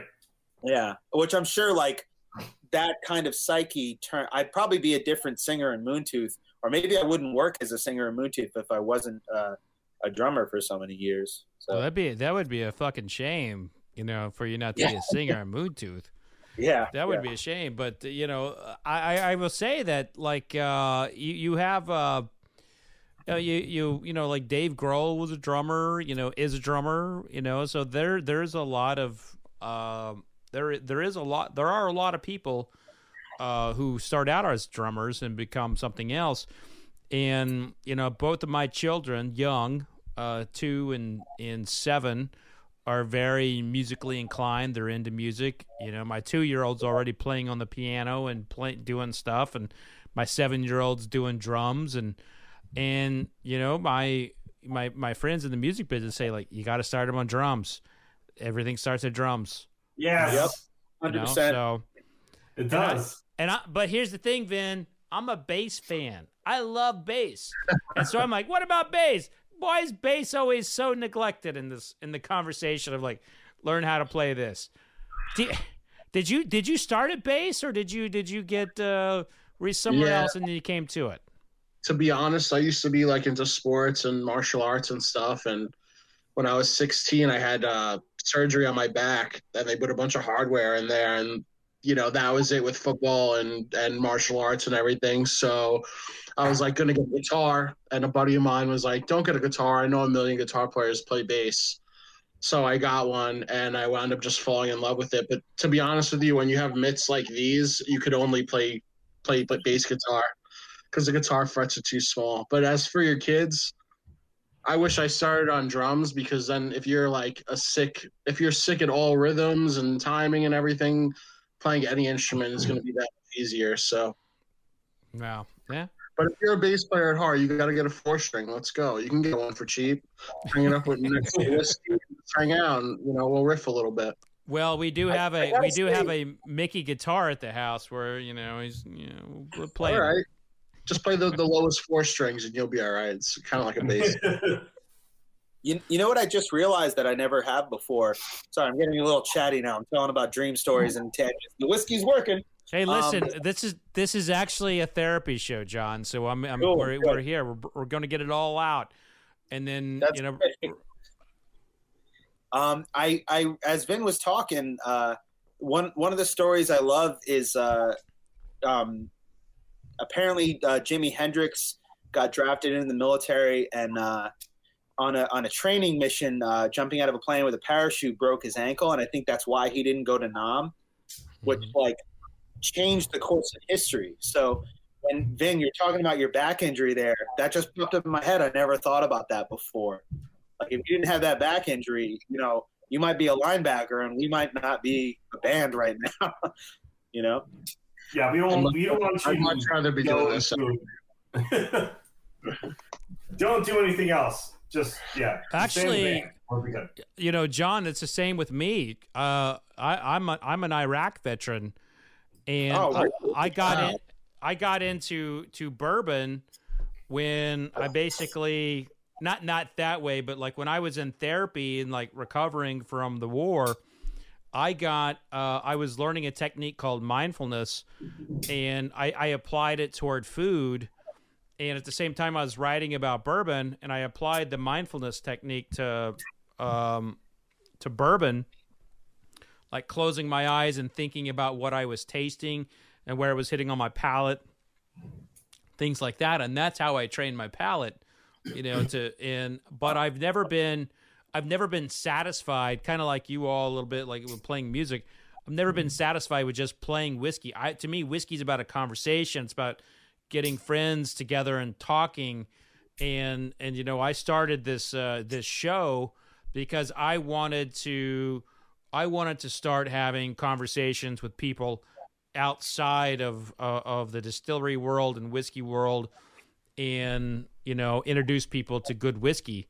And like um it's been one of the you know I, think I've thought about this recently too John is like if, if if I didn't have that experience and then the recovery experience to um, I would have never found this per, this profession that has become a passion, you know, and it, it, everything happens for a reason, they say, but you just have to you have to pay attention. You have to pay attention to signs and signals of life, and sometimes you have to go into the uncomfortable. You have to go. You have to be uncomfortable uh, to get to places sometimes. Wow, that, Yeah. that's really profound. For, That's first great. off about just let's all raise a glass. Cheers, Fred. Thank you for your service, man. That's that's Man, really I, cool. appre- I appreciate that, and Um, I, I, I will take that a step further. This is to my brothers and sisters who are no longer with us. No, here's to them. cheers. Cheers. touching touching upon uh, your point of being uncomfortable, and I think you know the, the biggest growth anyone could have is is going through failure or going through something traumatic. Like if you could take that and and uh, you know use it for personal growth and and you know use it as fuel, your tack, tackling fuel, so to speak. I, I think that is. You know, you could take that pain and turn it into your biggest power and your biggest asset, and uh, it's it's fantastic that you did that and you know because you have such a cool thing going for you and uh, i could speak for myself that this band is like i don't know who i would be without this band because it's such a, a big part of my life and it came from a shitty situation and you know it, uh, when one door closes the other one opens and you just have to have the balls to, to, to open it up and, and see it through you know and beautiful things will come from there You know, I, I, I have to say too, Mm-hmm. like like your music, your music is like um, it's healing in some ways. Like it is, and, and people look at hard rock as like you know, and this was a great conversation I had with Scott Ian of Anthrax. It's about how like uh, you know they were the devil in the '80s and '90s, but like I look at like I look at hard rock and heavy metal as as healing. I look at it as like a bit like you know classical music was, and you know when you know you know some time ago, and I and I feel like you know I y'all your your music your your music you know it was I wasn't in a bad spot or anything, but it brought me up in in the time of COVID, and I don't and I know I don't think you meant to any of it to be uplifting. Like it's not it's not an uplifting song like a Taylor Swift song where the clouds part and the sun appears and, and every suddenly everyone's like smiling and the Truman Show's on. Was nothing like that, but it was a it was like a moment of just like internal joy when I listen to your music, and I mean that from the from from the bottom of my heart. Like I love your music and I listen to it all the time, and um, Thank you, Fred. That that really means a lot. Like Yeah. that's that you know we like, as I was saying before, we do this because we have to. You know, we have to get this out and do it. But the only other re- you know we could do it and just do it on the weekends, and we could make albums and never release them just because we want to write songs. But the reason we share it is to hopefully put something out there. If anybody needs a kindred spirit or needs some kind of uplifting thing, that's the goal is to really connect with people. I think I can speak for again for my bandmates when I say that like music saved my life. You know, going to shows like I never felt so great as when I saw a really great show and I walked out of there like I need to do something great with my life and I need I feel good good right now and I want part of this positive energy and and uh, so I, I, really appreciate you saying that. That's really what our goal is in, in putting uh, music out there. and you can world. fact you can fact check that with your boy Jonathan King and Clay Clay Bush as well. Uh, yeah, it's the truth. Call him out. Call. Yeah, call call them up and say like, well, either they don't have the technology to do this, you know, to, to do this something like this. Like, uh, uh, John King's the man. He is. You know what? We'll we'll we'll pause this. Look at let me see if I can find my phone. We'll, we'll call him. We'll call him. Here. Oh yeah, you know He'll probably answer for you before he answers. we can just four way drunk dial him right now. Hold, he doesn't answer your phone calls. No, no, I don't mean that at all. He's we no, don't he's really call him on the phone, but he's he's very responsive with text. He always he picks up. All right, here we go. We're just gonna four way call. Can you hear that? Yep. Can you hear the phone ringing? Hello. Oh, hey, Jonathan, it's it's Fred. I'm on with Moon Tooth. What's up, man? Oh, no! how's, how's everything going? Hey, I, I just I, I need a fact check situation here. Can you confirm with the boys uh, that I have been raving about them for a while and been trying to get them on the show for a while? That's 100% true. Fred, has, uh, let, Fred has let me know that you are his favorite band to write to at the moment oh, oh, I didn't actually tell them that. Yeah, I oh. didn't. I didn't tell them that. So that that is some further proof that you have spoken those words to me. Yeah, wow. yeah, that's true.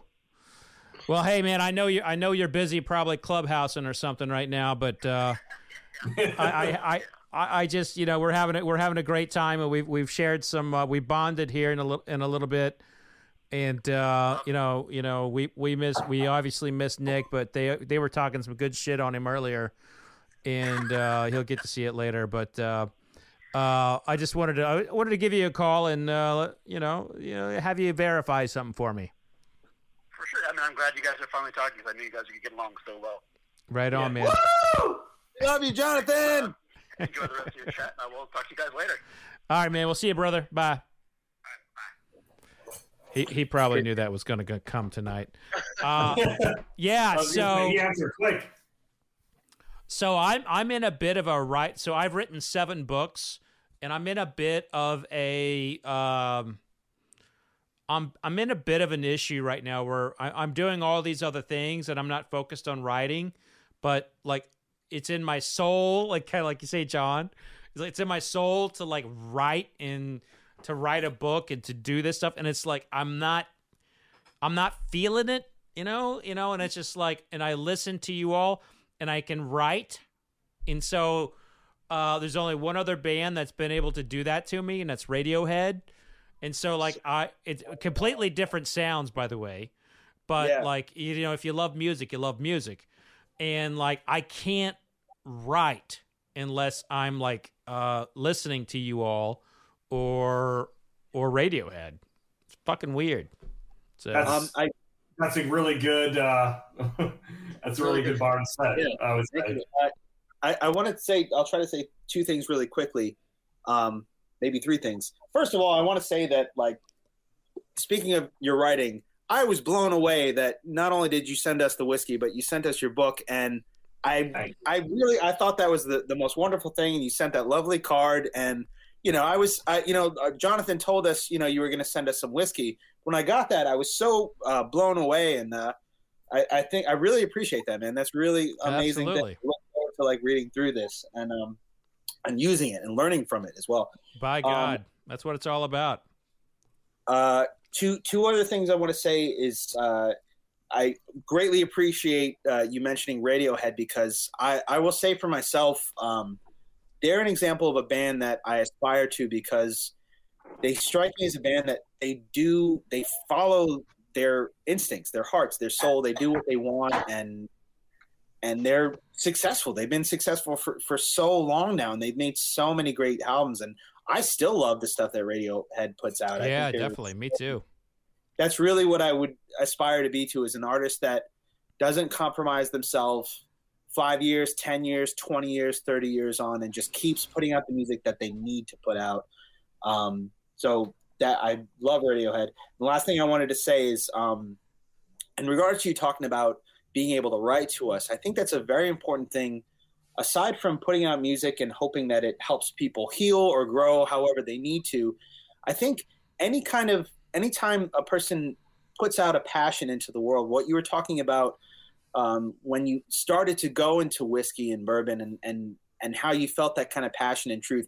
Anytime somebody feels something like that and shares it with the world, I feel like they're they're kind of like fire starters, you know, not in a negative way, in a positive way. They're light bringers almost, you know, Mhm. where they you know they bring some light and they shine light in different places, and then that helps somebody else light their own light, and it's almost this chain that uh, you know, and it and it's not it's not just like it's like oh music to music to music. It's you know truth and passion is uh, is an interchangeable uh, law of nature, I think, and um, and I think it's an, important to have people like you and what you're doing and and you know what we're trying to do and you know and put that kind of light out into the world and hopefully encourage people to make a light of their own and share whatever it is whether it's music you know being a connoisseur or you know architecture or being an accountant or anything you know what i mean so uh, you know My God.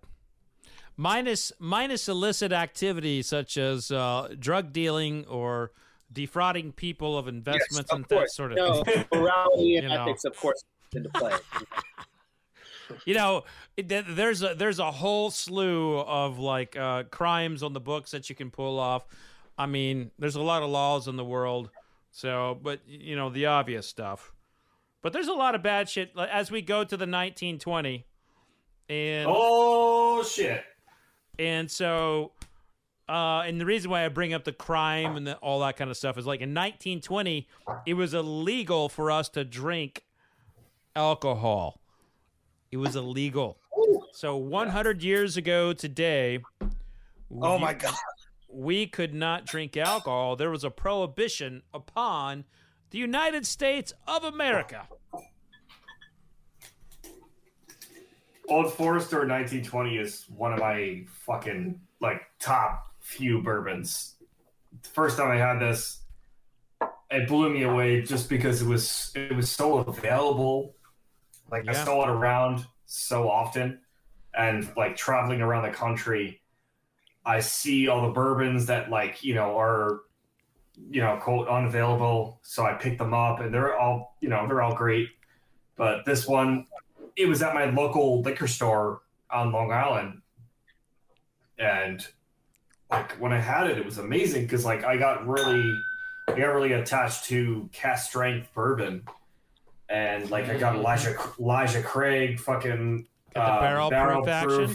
Yeah, yeah, I love that, and those guys can attest to that. I think I drank like five glasses of that or six glasses of that in uh, New Orleans. We stayed at this Airbnb, and uh, it was the first time we stayed at that place. Not New Orleans. It was like somewhere in Louisiana, like Lafayette. Yeah.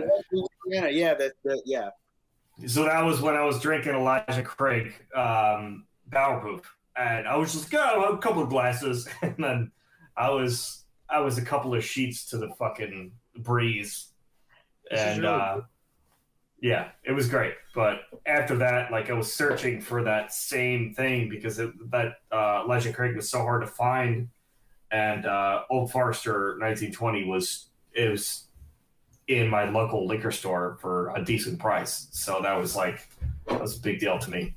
How much does a bottle of this go for? Would you say? Uh, 50 to 60 bucks, depending on your Yeah. market. Yeah. Yeah, I think I paid like sixty bucks last time I got it. It was Yeah. worth it. It's fucking great. So before we kind of like break down, you know, some of these and, and like pick our favorite, uh, I, I do like this was my best uh, everyday or available bourbon of, of 2020. I do love this one. Um, I, I, I, got to know and I and I Instagrammed at you all a while back in a story one of your songs uh, about one of your songs having wine in it, and I was like, hey, how about we swap out the word wine for for bourbon? You know, when when when can when can we start seeing some bourbon in the lyrics here? You know, we've got like bourbon never gets no one ever sings about bourbon. It's always cognac or tequila or just whiskey uh, or wine or beer. But come on, give bourbon some love up in here. I'm Give sure it a that chance. all the lyrics, you just don't say hear the word. Fred, Fred, I'll tell you what, and I'm 100% serious. If you, I could use the word bourbon, or if you pick a specific bourbon that you know you prefer.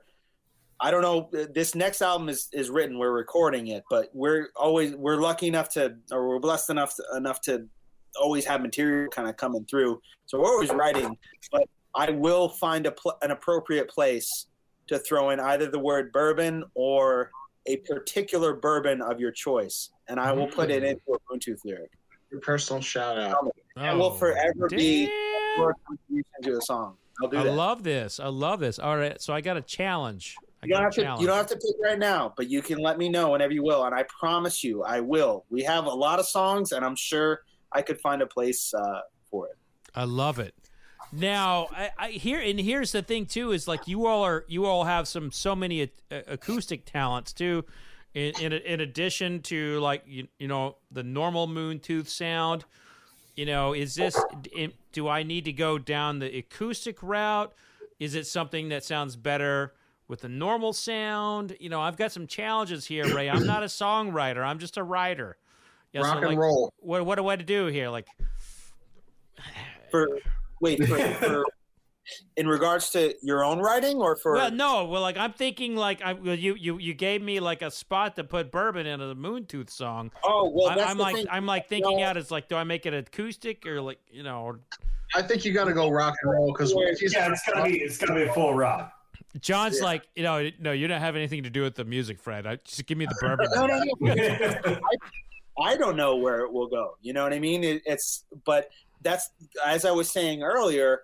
When the when I hear it in the in the you know whatever riff that Nick or you know or, or again sometimes Ray writes in the future, if I hear it and the lightning strikes, like oh this is it. This is the moment where you know the poetry of of bourbon or a particular type of bourbon applies to you know something. I'll I'll know that's the moment. So I have no idea what it could be. I will say that just generally everything with us is you know we experimented with the acoustic stuff but for the most part our entire attitude is just like yeah yeah yeah yeah yeah yeah so something uh, strong and over the top I Vin. Vin's like, stay the fuck away from acoustic. More bass, more bass. we do acoustic stuff. The Moon Tooth is a riff based band. oh yeah for sure If Nick was here, he would say that. We're all about the riff. I know. I, I wish I wish Nick was here, but he. He's probably teaching lessons or playing with his cat or something. But I'm sure the next one, He would be here. he's probably playing with his cat. But the next one, he'll definitely be He's here for. training the next Nick Lee right now Well, Yeah, you know, exactly. he, he, that's. I mean, he's got uh, he's got the liberty to do that, right? So you know, it's all good. It's all good. Hey, Fred, are you a show guy? Like, do you watch shows on television and stuff like that? Mm-hmm. Yeah. Uh, I don't know if you ever watched it, but something something is telling me to tell you that you should check out the show Boardwalk Empire on HBO. Oh, Have you ever I've watched it like 15 times. Yeah. Okay, so yeah, yeah, you know it's good. Oh yeah, yeah. I- It's a great show. But- and all that other stuff. Nucky Thompson was a. I, I didn't like. I mean, he he was really really good, but I like. I kept wanting to punch him. Like, man, you're making the. So the the scene where his Irish captain gets beheaded and the uh, uh, Yeah. Italian like that. Like I was. I'm still mad to this day at my core for that happening. Honestly, I so mad. I watched it a few years ago, and I've been telling my one of my best buddies, my roommate, I was like, "You got to watch Boardwalk Empire," and we've been talking about it for like the last month. I think tonight, after all this whiskey, uh, I think that's what we're going to be doing. Is we're going to start episode one all over again in honor uh, of you and your show. You know, I'll tell you, like I did that recently. You will end Mhm. up drinking a lot to the show. Like, Hell so- yeah. I mean, you end up like, I did that. I, every, I couldn't watch an episode. I was like, oh, come on now. I got to, you know. oh, I'm fucking- I don't know.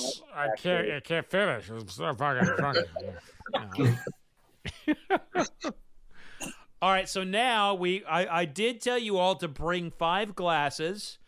Uh, so now let us let us all go back and taste what we've had, and individually pick our favorite of the night. Are you down for this, Ray? I'm down.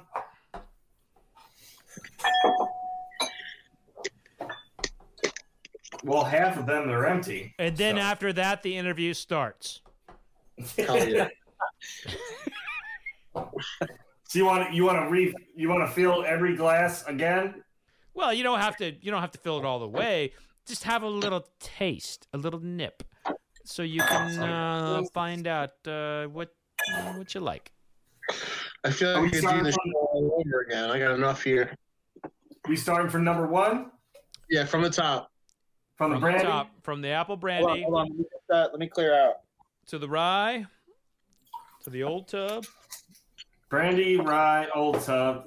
All right. 1897, 1920. All right, can I go in order from best best to least favorite? Uh, well, sure- well, I think we should like retaste uh, however you like, just to confirm your findings. Because what I do is, is I like to do the tasting and then have my guests choose their favorite. It's actually very rare that I get the entire band, or at least most of the band. I usually just get one person from the band. So this is this is um this is good. So just go, go. We should go for it now and just taste each one.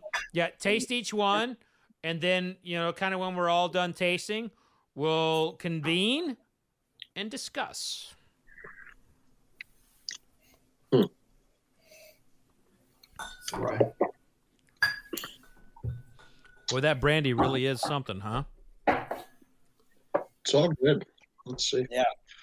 This is like a much more. This is a more fun version of like Hot Ones. You ever watch that show on YouTube? I do. I love that show. This is way better though. Yeah, people often compare me to that one, but you know, I am what I am. I don't know, No, you know. great. Nick, uh, Nick will definitely be around for the next one because I'm sure he's gonna miss this because he's he loves his whiskey just as I much as we all really do. Nick, honestly. I know, he, like he was very sad to to have missed this. He, he even before earlier today, Well, please convey how much I enjoy his uh his sound and and what I think of the band. Yeah. Well, we'll slap on the face with that. Yeah. This You this brandy is like fucking insane. Like I've had brandy of like a bunch of times, but I don't know, man. Like it's it just tastes like a twelve year old scotch or something. It's very it's super fruity. It's amazing. It's I don't know. It just doesn't taste like something that I've ever had before. It's a huge mixture of a bunch of different whiskeys. It's amazing. I think I got. I think I got to go through them again just to have like another second or third opinion. Yes, for America. For America, Vin. Exactly. What we do The here today one. what we pick. do here today is for America. Of course.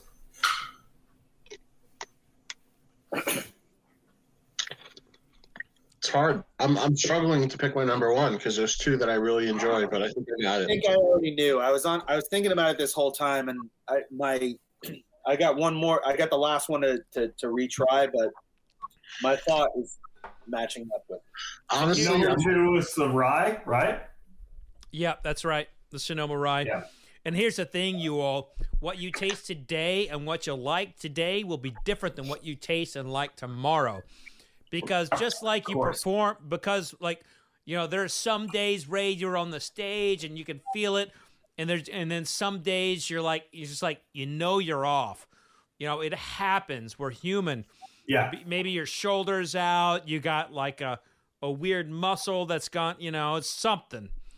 Uh, Yeah, I've had I've had the same bottle of whiskey for I don't know two weeks at a time. Like I always like have a nice bottle. I'll try to let it last as long as I can, and it always tastes different as long as the, like the bottle sits open for a while. Yeah. Yeah, I mean, you know. So But- it's it's so a lot of it is us. It's like we change, we change, and so like Yeah. what we taste tomorrow. By the way, very nice, very nice on the burp. Whoever burped, Oh, I'm so yeah. Whoops. it was, it was a solid. It was a solid burp. That's been a lot of whiskey in the stomach right now. Uh, you know, to me, this is uh, a Tuesday, but it's not. Tu- what day is this? Is it Thursday? Uh, Saturday. yeah. Thursday. Right. It's it's COVID day, right? Like I'm we're Saturday! yeah. COVID. Hey, COVID day. I All can't right. wait to. Yeah, I can't So- wait to take this board and go shovel, uh, shovel the snow after this. You know, Oh fuck yeah, that. Forgot about that. Uh, it's okay. It's, it's all right. It could be So- worse. Yeah. Before we do the big reveal of everybody's favorite taste tonight, the one question I'm sure people start with, but I I don't really follow other interviewers' styles. I kind of I have my own beat and my own drum. It it, it is like I want to know how you came up with the name Moon Tooth. Great name. Oh, I mean, that, Knight that was himself. just like, yeah, that, that was yeah, that was Nick. We we had like a whole notebook of different band names that we were sorting through for I have no idea how long, weeks, and then we just a moon moon tooth popped into the you know two until list, and Nick, I feel like yeah, Nick threw that in there and it kind of we it stuck at some point and then we all just like decided that all right that was cool. Like i'm not sure if that was going to be like the definite band name and there was a bunch of other names that we came up with that were all probably shitty. And then we all came back to Moon Tooth and we had the feeling of it had two o's moontooth. So it would be really cool for design Or So that- four yeah. Yeah. Yeah. So Yeah, We wanted- two O's on each we- letter. Yeah. Moon Tooth seemed to be appropriate because we wanted to be both somewhat like spacey and atmospheric and also aggressive. So you have the moon that's spacey and atmospheric, and then the tooth that's aggressive. I heard that there was cannabis involved on some occasion, and that's how it was. It came up, but Not true. Uh, I maybe not true. I don't know. Who knows? But uh, I feel I don't know. Definitely true, you They know. brought it. They brought it to band practice, and I thought it was the sickest name ever. And you know, I'm pr- I'm proud of our our band name and what it stands for. And you know, there is the constellation in the sky that gets grabbed by the moon tooth. So Wow. Okay. I just, I just made that up. Oh, okay. I was gonna say, I was like, that's that's sick. No, I mean you you have a lot. Of, I mean, you know, there's a lot of things that you all can play with with that. I mean, it, but it I think it's a good sounding name. But you know, a, a band's name is only it can only take you so far. Um, you know, yeah, I, th- I think a I think a band really like you have to make your name after you've named your band, uh, because when you think of uh, so a band that we all really love is Queens of the Stone Age. Uh, When I think of Queens of the Stone Age, I don't think of Queens. I don't think of the Stone Age, you know, and sometimes I forget that those words are things. I just think of Queens of the Stone Age is only that band. So It's the same thing with Slipknot. Like I don't think of a noose when I think of that. When you say Slipknot, I think of the band. exactly. When you hear Moon Tooth, I hope you think of us drinking whiskey with you and uh, hanging out, as opposed to like street terror. Losing our minds on I well, I, I think you know, you know, Vin. I think the book is still out on what I think when I, when I uh, think of Moon Tooth. You know, for up until tonight, it was like you know me having like uh, my own personal thoughts while I'm writing, because there, there was you know clarity brought to me when I listened to your music. Uh, you know, now I've got a I've got a whole nother range of shit I got to think about with uh, with this, and you know, I mean, it, whew, but it's been That's it's been a good though. night. It's been a good we, night. we Good. hope to be an ever evolving, kind of changing and challenging uh, thing for ourselves and for everyone. You know? Which I look forward to the country album you're coming out with next. That's uh, Me too, man. Honestly, That's John's, that's John's next record. I guess. yeah, we'll Nick what happens. too. Nick would love that. Nick loves like Leo Kottke and like. I like mean, I can man. see you all. I, I can, I, I can actually see you all doing like a hard country sound, like you Hard, know? yeah, hard country. like like a hard country. You know, I mean, Maybe one more. yeah, we could we could definitely do that. there, there is no We'll there do is that. no such thing as country music right now. They're all over the place, but like you just say it's country, and the audience just flocks to it. Like it's the Yeah. it's yeah, it's all just pop country. yeah, it's it's, it's no all actually like roots country. There's there's stadium country, which is there's not faulting anyone for liking it. You know, if you dig it, that's great. You know, and then there's there's real country, which is great fucking music. You know, yeah. George Strait, man. Town, you ever listen to Townes Van Zandt? Yeah, yeah. I love Townes Van Zandt. Very proud of the fact that his birthday is March 7th and mine's March 8th. I like to believe I caught some of the magic that he had. So maybe I'll, I'll die. sounds- If it sounds anything like the first few Zac Brown records, I'm down because that shit was fire. I don't know. I don't know about the latest stuff, but that's Listen, my first. I I watched. Uh, I I was at a show where uh, Zac Brown did Beastie Boys. Uh, and, and, They uh, Beastie Boys, like and it was off the charts, man. It was off Yeah. the fucking charts. He was amazing. But uh, yeah, so there there's a there are a lot of uh there are a lot of bands uh and actually it was Bourbon and Beyond the the, the festival I co-created. And oh wow, he did uh he, he did Beastie Boys. It was amazing. He was amazing. Awesome. But very talented man. yeah, definitely. But gentlemen, it's it's been so great uh, to hang with you all tonight. And if I hadn't made it clear enough uh, that I'm a fan, I will do it one more time and just say that I've thoroughly enjoyed listening to you all. And I know it's a very difficult time to be a band, um, especially you know when you're when you are right there on the cusp of of like going to that next level and I am so proud to have you all as the intro to my podcast now.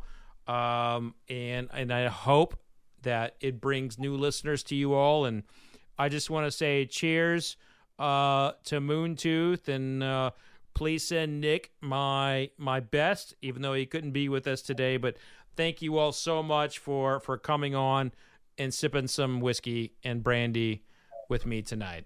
Absolutely. Cheers. Thank you, sir. Wait, we're doing our favorite whiskey though before we leave, right? Oh, that's right. Well, listen. Oh, listen. yeah. I won't, let you go out without that. Listen, We'll go Vin, quick, quick. Even even though even though I do this for a living, sometimes sometimes I forget.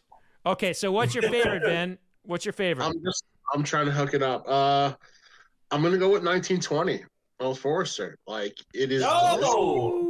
Uh, I'm gonna buy some probably tomorrow if the snow clears up. But a close second was the apple brandy. It was very good too. Well, it's good. The apple, John? the, actually, my uh, sorry. Oh, hold on, hold on, Ray, because you are the whiskey geek amongst us. I, I, I don't, I don't want, I don't, I don't want you influencing John because I feel like John's going to be a sway vote. Yeah, go John- John. No, Ray's our closer because he knows the most. But, uh, no, I uh, as I was going through, I was trying to keep in mind which one I liked the best, and the the choice that I made as we were going through, um, after a second retasting of everything, I stick to it. Um, it's the Old Forester, the 1897. Mm. Wow. I I consider myself somebody that uh, does not have an acute palate uh, in regard to food or liquor or coffee or anything really. I can appreciate really good shit. I can also consume garbage, and you know. uh, but um, first of all, everything was really great.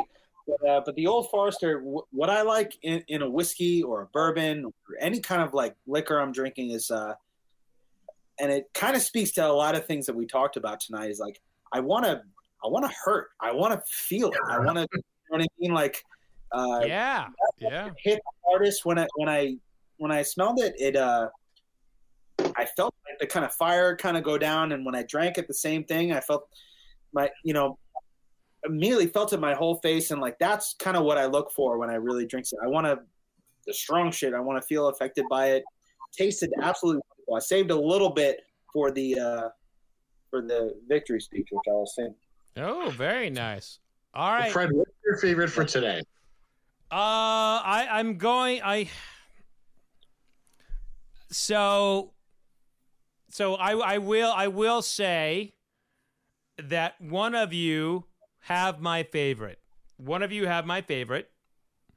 So can I can I, I'm going to leave it there that it's either 1920 or it's 1897 and I want to hear what Ray has to say uh, before I declare what my favorite was. Yeah, it was really weird because once you sent me this whiskey, I saw everything you sent and I immediately thought that 1920 was going to be my favorite because that was my favorite cask strength bourbon for a very long time. But honestly, the apple brandy was amazing. I thought it was really, really fucking good. So I'm gonna go with that, even if it's it's like not that old, and it's not something that I'm familiar with, but That was So- my really good. Yeah, so I'm gonna go with that because it tasted like uh sherry scotch. It tasted like a Macallan 12 or something. But Vin John, where did you have the apple brandy? That was my number two. That was high up there. I did like that one a Yeah. lot. I would say that's two or three for me. So if we were doing if we, if we were where was um Ray, where was 1897 and, and 1920 for you? I mean, 1920 was definitely. I mean, that was number two for me, just because I'm very familiar with it and it tastes great. 1897 was probably maybe 4 and um, Old Tub was a really crazy surprise because I've never heard I've never heard of that, and it just tasted like the Jim Beam like peanut, like uh, the taste that you get from Jim Beam, like uh, Baker's or something like that. So that was a huge surprise, I guess. So maybe four. Well, and then uh, so so so I, I asked these things just just to have an idea of like if if this was a legit competition, where we would where we would you know space this out, like how it would how it would work. But um, the winner tonight is going to be Old Forester. Old Forester, one of the two. 1897 was tasting better to me tonight. Uh, the 1920 was very good, but it was a third. The apple brandy was right there, number two for me. It was number two, and but I, I think this. Uh, I I think the 1897 was on point for me tonight. Who was your la- who was your last pick? Because I have the uh, the Sonoma as my as my Yeah. number five. Agreed. It stood Uh, out the most, the Sonoma. Uh, you know, I so I I love that you want to know what my last place is. Or is- yeah. I would love if you gave me a one through five because uh, like I'm interested. That's- Okay, I mean this is what I do for a living, but give me give me a minute and let me re-pour. I'm gonna I'm gonna take a go to the bathroom. You know what? Take a- Not a bad idea, John. I got to go too. All right, we're all going in the bathroom. Bathroom break. Team break. actually, yeah, Yeah. All right, here we go. we're all there. I think it was. The Fred Minnick Show will return in just a moment. Let it be known that I'm the fastest pure alive. Just so you guys know. So Fred, uh, Jonathan just texted me. He's like, "Are you guys all whiskey buzzed right now?" And I said, "Oh hell yeah."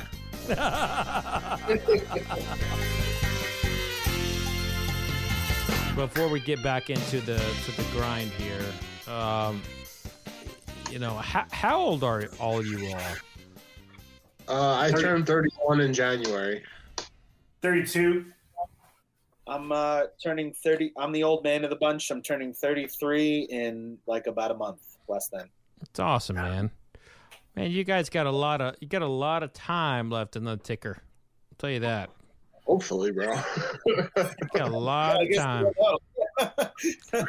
this is this. These are the years you uh you put into it, man. You know. So. How old are you again, Fred? I am 42. 42. Wow, 42. Okay. Ripe old young age. mm. I, feel, um, I kind of feel ready to go almost. I feel like it plays on what we were talking about, living out of passion. And uh, I've been lucky enough to have a lot of help and, and courage to, to live out a, a dream. And um, obviously, we have big plans for where we want to go and continue for the rest of our lives. But if uh, if tomorrow's Look, my last day, and I feel pretty good, you know. Like yeah, I mean, you all have, you all have put stuff on track that's like you know you know resonates and it feels good and it's right and but I'll tell you as like a fan like I get I get pissed that this this sort of thing happened to you uh this year because this is this is the moment for you all. This is when you were going to break, like really fucking break. And and like I get I I I listen to your music and it is like uh, to me it's great music and it's like that it's what I listen to. It's like what I want and it's what I crave. And and it pisses me off that you're hamstrung by this. So like tonight talking to you all and like hearing you discuss like how you are pushing through it and how it's just another challenge and like you've had 8 years of doors closed and this is just another a door closed and you're like fuck you. We're pushing through. Yeah. Man i mean that encourages me. As a yeah fan. i mean like i mean for i mean for what you're doing like it's it's amazing that you you pretty much have got to do everything you wanted to do like throughout COVID. I mean, I'm not I don't know exactly what like trials and tribulations you've had to do that through. But I mean, uh, for us, we, we can still write music at least. And that's like the most important part of this. The most important part is writing music and creating together. And obviously we would love to play in front of people, but you know, just the writing aspect of it is huge. And yeah. as soon as we get back on stage, I feel like it's going to be a fucking disaster. I feel like in the, in a good way. Like I'm just going to fucking like go crazy, and Vin and John and Nick are just going to lose their minds just because we haven't touched a stage in the longest amount of time that we've ever went through, and it's crazy. So please, well, do, God, do me this solid. Do, do me this solid. You all will you will promise me promise me all three of you, and by proxy, you know whoever has whoever has Nick by proxy that I know when your first show is. I want to be there. I want to be there for the first show uh, for when you all come back and it's time. If it's in like uh, Ohio, Iowa, Wyoming, California, I don't care. I want I yeah. want to be there. I want to I want to see it. Like, and here's the thing. Here's the reason why. It's like, like I'm I'm amped up, man. I need music. I yeah. I need to be there and, and listen to it and see it. And and that's what it really comes down to for me is that like COVID has taken so much in so many ways. I went from having, I, I lost 90% of my income in a two day period. Holy shit. 90%. And I, and I had to like, what do I do to replace this? And, and it was like, it was like this podcast. It was a live streaming on YouTube and then I have I have I swear to God I have the best booking agent in the fucking world, and he's a music guy. He represents Ratt. He represents Billy Squier. He represents a lot of like you know uh, uh, bands, uh, agencies called TKO. But and and he Yeah. and and he came on and like he took me on. He's like, hey, you know, I don't know whiskey, but I will fucking fight for you, and I will push for you.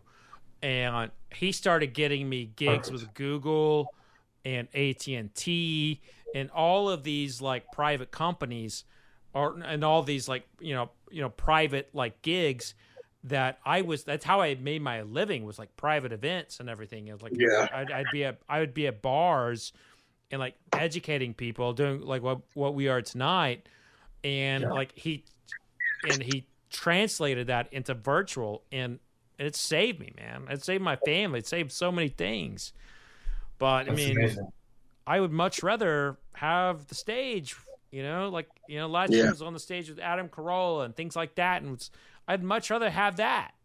And uh but it i mean it is what it is you know. I mean we we we we deal with what we have and if you wallow in it which is okay is okay but sometimes need you, but you got to pick Yeah, yourself yeah. up yeah you can't you can't stay there you know you gotta you know Yeah, I mean, the, this is like the most weirdest point.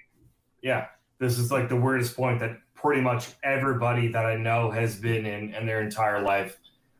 And as long as you find something to latch on, you know, with this whole thing, um, whether it be Uh, just online presence or whatever the fuck people want to do at this point, but everybody's home. So it's like now our job went from we're gonna play in front of people, we're gonna actually perform in front of people and make a bunch of fucking loud noise and like that that, was like the most important thing to us. And now that's taken away. So the only thing that we could possibly do is live stream or something like that. You know, it's it's getting really weird, but at least we're writing music and we're having a good time doing it. That was like back to basics. I think that's what this whole thing taught me. At least I'm sure everybody else has um, feelings about that. And and Fred, just so you know, like uh, you know, one thing about Moon Tooth is we're all about our community and and our friends and and family and you know fans and everything like that. And anything we can do to help you succeed on in in the field that you're in like you know we really appreciate you having us on. And you know once this goes uh, you know once this really goes live we're gonna we're help you push it. And like we want you to be successful. And you know we really appreciate you taking the time to talk to us and send us all these great drinks and you know have this heart to heart conversation. And you know we're, we're here for you. And we appreciate you being here for us. And uh you know i just want to say thank you for that. And uh, like i said anything we can do to help you out like you have our numbers. Like we're friends for life after this. So anything you need like don't be afraid to reach out Cool. I appreciate you mentioning that, Vin, because I'm going to be low on rent next month. I need about like I don't know. I think rent's going to be ten thousand next month. So if, if you have ten thousand, you can, you know, you know uh, I can, I could send you a cool T-shirt, and I can talk to you on the And you phone. promise, you promise. I mean, John, he, he straight up said like whatever you need. So He actually, did. I it's heard him not say ten, it. it's I heard him say it. it's Then not. if you're, if you're looking for cash, you got to call Scotty in. You know, you and him are boys. Yeah, now I gotta go. Or Ludacris. You talked to Ludacris. I saw that too. Yeah, you know, yeah, the whole Ludacris thing that was fun. Uh, but you know, uh, yeah, it's uh, Just more moral support, I- like friend and bonding. Like I'm broke Listen. as fuck, so I can't help you. I, I. I, I I appreciate that. and, and and here's the thing: is like, is like the feelings mutual, and that shit's real. Like people, people who just kind of hear that sort of thing, they don't realize how real that is, and how hard it is for people who are artists and, like people who are in the creative space. Like how hard this past year has been. It's been hard for everybody. But when your soul is connected to like the creation of, of, of putting something out there, you know, and, and you have that taken away from you, it's completely stripped. It is it is it is soul crushing. You know, I mean it's it's absolutely soul crushing. And I, I just I just miss it so much. I miss it so much. But I will tell you, I will tell you, like this stuff right here, it saved me. And my YouTube, my my uh, YouTube community, like I have like this really great group that will, you know, follows me and they believe in me. They saved me, and they saved me. And I swear to God, for the rest of my life, whatever, where whatever I become, if anything, you know, they will always be so special to me. And and I think that's I think that's what this time has taught us. And Vin, you you bring it up a little bit, and it's, and it's like the people who support you in this time. It really, really matters, and you'll never forget it. Yeah. It's all about the brotherhood, man. We all got to stick together. If we want to see this thing through and get to back to, you know, our normal reality, we all got to stick together. You know, that's the most important thing. And to that, like we have to choose. You you asked me to rank. You you uh, Yeah. you asked me to rank the the the the whiskeys and like sticking together and doing that sort of thing. This is this is my one talent, um, and that is that is drinking. I, I have no other talents, and uh, so here I go. I will I will go through it. Top five. Here we go. I'm gonna I'm gonna I got a re-pour here with 1920. Top five. Here we are with the Fred Minnick Show random top five. It's a good radio voice. You're perfect. I have the face for radio. Ah, I was gonna Call make that man. joke, but you're Put actually in a a beautiful man. So I'm gonna hit my second real quick. Do any of you all have kids? Not yet. Nah. I got, a, I got a niece and nephew, two years old, twins. So I dabbled in the, in the marriage. All right. So, well, I respect, well, I respect and appreciate uh, the Sonoma Rye, and, and, and I've had it in other tastings before. It's done very well.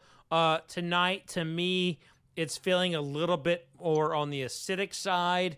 It's got a lot more oil in it than I want at the time right now. That could change tomorrow, but right now I'm putting it in number five. Wow. So, Same here. so, so Sonoma Rye's going in number five for me tonight. Yeah, I feel like that's that's my order. That's around. That's around the board. I think everybody's got Sonoma at five.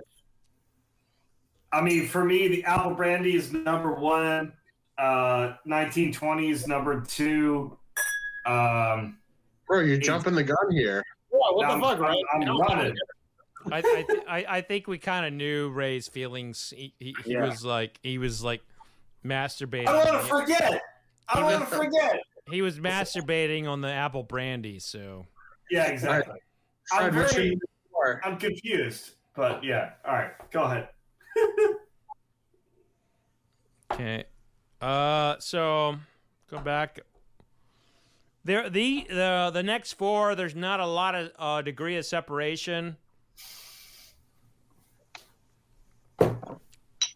The apple brandy is really special. For the category of American apple brandy. I just want to say that first and foremost. Um, I'm gonna go to Old Tub. Wow. For for what is this number four? Oh, you, Oh no, I, I'm just doing a taste. oh, you're going through. Okay, gotcha, gotcha. John, don't rush it. Don't rush the expert here, okay? Try. I'm putting Old Tub in number four Wow. Okay. simply because the other three are really tight and they're really uh there's a bit of a flaw in Old Tub and that there's a touch of a plastic note on the back end. Wow. So, yeah. So, and this is a very strange comparison to do a comparison between brandy and bourbon, but yet here we are. This is what we're doing. And um It's going to happen.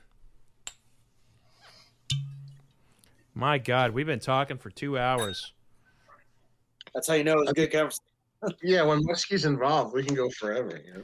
But here's the thing, too. Like, listen, uh, I mean, really, I, I, I kind of like, I, I, I just told you how much I appreciate your band and how much you all personally mean to me, and I, and I think that this this night was very important to me to convey that to Same- convey here, that man. to you all. Absolutely.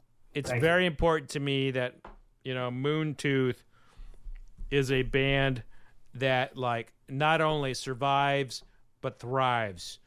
Like your sound, I continue to say this, that's real. And I listen to bands all the time. I can interview anybody I want, but you all are special to me personally. And as I taste 1920, Old Forester 1920.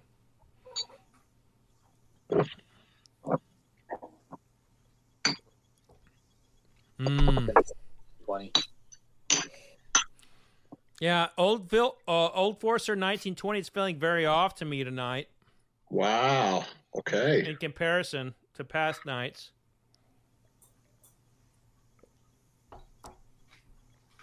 The brandy's filling money. You think that's gonna hit number one? Uh, well, I said 1897 was my number one earlier. Let me find out, make sure. As we're two hours into this, and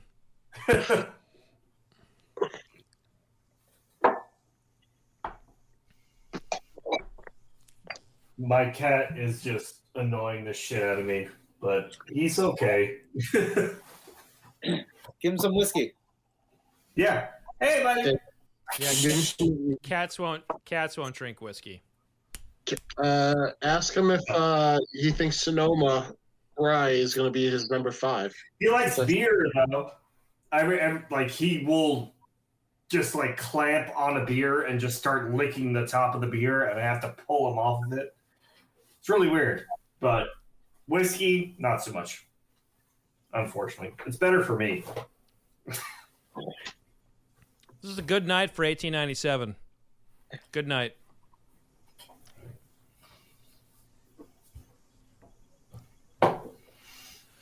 Old Forester 1897, number one.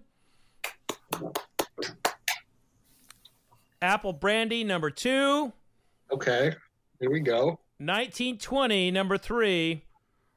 Sonoma, four. uh, No, I mean, Old Tub, four. Sonoma, five. That's my pick. Wow. Okay. I can, can I can I say that uh, I'm I'm probably like the furthest down the line in terms of like a tasteful palate and a cute palate. Um, but that that's my ranking as well. Um, for someone who is is not familiar, I kind of go through Ray honestly for like learning about whiskeys and bourbon and, and whatnot. But um, but I mean, whiskey in general is my drink of choice.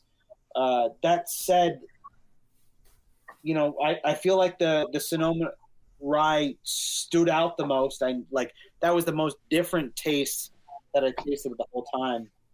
Um, the apple uh, was probably stood out the second most, but in a good way, in a really good way.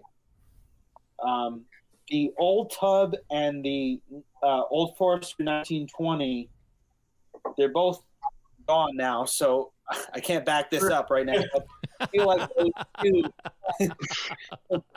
I feel like those two. I um were the closest to. Uh, you know, I, I, I could tell the the least uh, differences uh, with, but the but the old Forester, like, yeah, that I love that. That hit me. It burned. I I, I like the feel of it and and everything, and uh, yeah, it just felt really good and tasted great, and you know, because I like the taste, but I also I love how it feels, kind of going down. Not only like drinking it, but also like how I feel it when I drink it in in my nose and everything, and uh, yeah, that's that's coming from somebody who knows jack shit. And there's, I mean, sometimes, sometimes that's uh, that's the best uh, whiskey taster. You know, I mean, to be honest with you, like, like I, I'm, I'm, I'm going to be very candid with you all. My palate does not feel on tonight. You know, so um, Because you're So talking I- to us, you all weird. No, I, I wouldn't say that. I, I'm, I'm- I, would- say like I'm just I just get back. I just got back from vacation. Uh, I've got my um, you know, I've got a lot of shit going on, and then I got my like my second like um my second vaccine coming up. Like you know, I get the, I get the second injection like in a couple days, and and it, Oh, and nice. it's like and it's like like my body knows like because like things are being very different in me Hmm. you know like you know the wife is like hey let's do uh, you know, let's, uh, and i'm like it's like and it's like not like You see it already. i'm like whoa whoa whoa whoa whoa what's going on here but uh you know it, Yeah, it, it's there. a it, it, there there's a weird there's a weird body chemistry on me coming up and it's like i, I don't know I like I, and like i've never tasted 1920 like i did tonight so I mean, the the chemistry of all this is incredibly fascinating. You know what I mean? Because you were talking about this a little bit before, but it goes just beyond the alcohol, but like the person who's tasting it, of course. absolutely we all change it's it's like john you you like change how you uh sing all the time i mean come on you know you- Yeah. yeah absolutely so Fred, when we when we put out the next record, we're gonna have to do this again, and uh, we'll really get your uh, your palate on the second on the second turnaround. Oh How, man, how about I? How about I uh, pair? Uh, I pair whiskeys uh, to each of the songs. How, how's that? Um, 100% Oh, down. right. so cool. I'm, I'm yeah. I'd love to do that. It'd be great. Yeah. So, uh, so as we kind of close out uh, for the night, uh, but don't go away because we are gonna hang out after after hours, if you'd like. If you're all right with that. Mhm. Um, Yeah. let's uh, let's uh, let's let's say that uh, we have many many many moon things to come, and I will I will I will say that I I um I would without a doubt I cannot wait to see you all on stage. I cannot wait to see you all get back out there and and push and do what you all do because music needs you and bands like you. Music is stuck. Music is stuck in in technology. And when I see bands and music uh, that does not need technology to push it through beyond an amplifier or something like that, of course, I mean, I get excited. And when I saw you all perform, when I listened to you all for the first time, I was like, you all have it, and you should be way up here. And people are just discovering you. I'm like, I'm going to do everything I can to make sure that you all get seen. And so it, it is absolutely with my honor from the bottom of my heart to like have you all as my like podcast uh, intro. Uh, Moon Tooth is now part of the Fred Minnick Show Thank you so much. forever. I cannot wait for everyone It's to find you all. This is so awesome to me. So, cheers to you assholes. And, uh, I, I do wish Nick was here because his toil is quite great. Cheers. See you next time for sure. Cheers, guys. Cheers, Also, guys. every, everybody here hates vodka, right? Yeah, get that shit out of here. Or tequila and whiskey then. I Cheers. don't hate. Uh, but- no, no, you, you, no, you hate, you hate it. I mean, Disagree, right? Oh, wait, Agree. sorry. Let me think. Yeah, I hate it. Oh, Fuck that! fuck! Ray's a vodka drinker, isn't he? No, I'm not. No, he's really not. Anyway. Whatever's free. I think I've drank vodka like five times. I don't remember the time, the last time I even heard you guys even drinking vodka. Myself too, in that like. Yeah, it was like one time on tour. I think I twice, but it's always been bourbon all the way. No, it's it's bourbon, whiskey, and and uh, tequila change things up. Cheers to that, my friends. Cheers to you. I hope you enjoyed that episode with uh, Moon Tooth. Please make sure you are giving us uh, a rating however you get your podcasts. Be sure to uh, subscribe to our newsletter at fredminnick.com. And of course, follow me on all your social medias. Uh, just look for my name, Fred Minnick. Now, that's going to do it for this week. Make sure you're safe out there. No licking handrails, no licking trash cans. And remember, vodka sucks unless it's being used for hand sanitizer. Cheers. You've been listening to the Fred Minnick Show, brought to you by Michter's American Whiskies and by 291 Colorado Whiskey.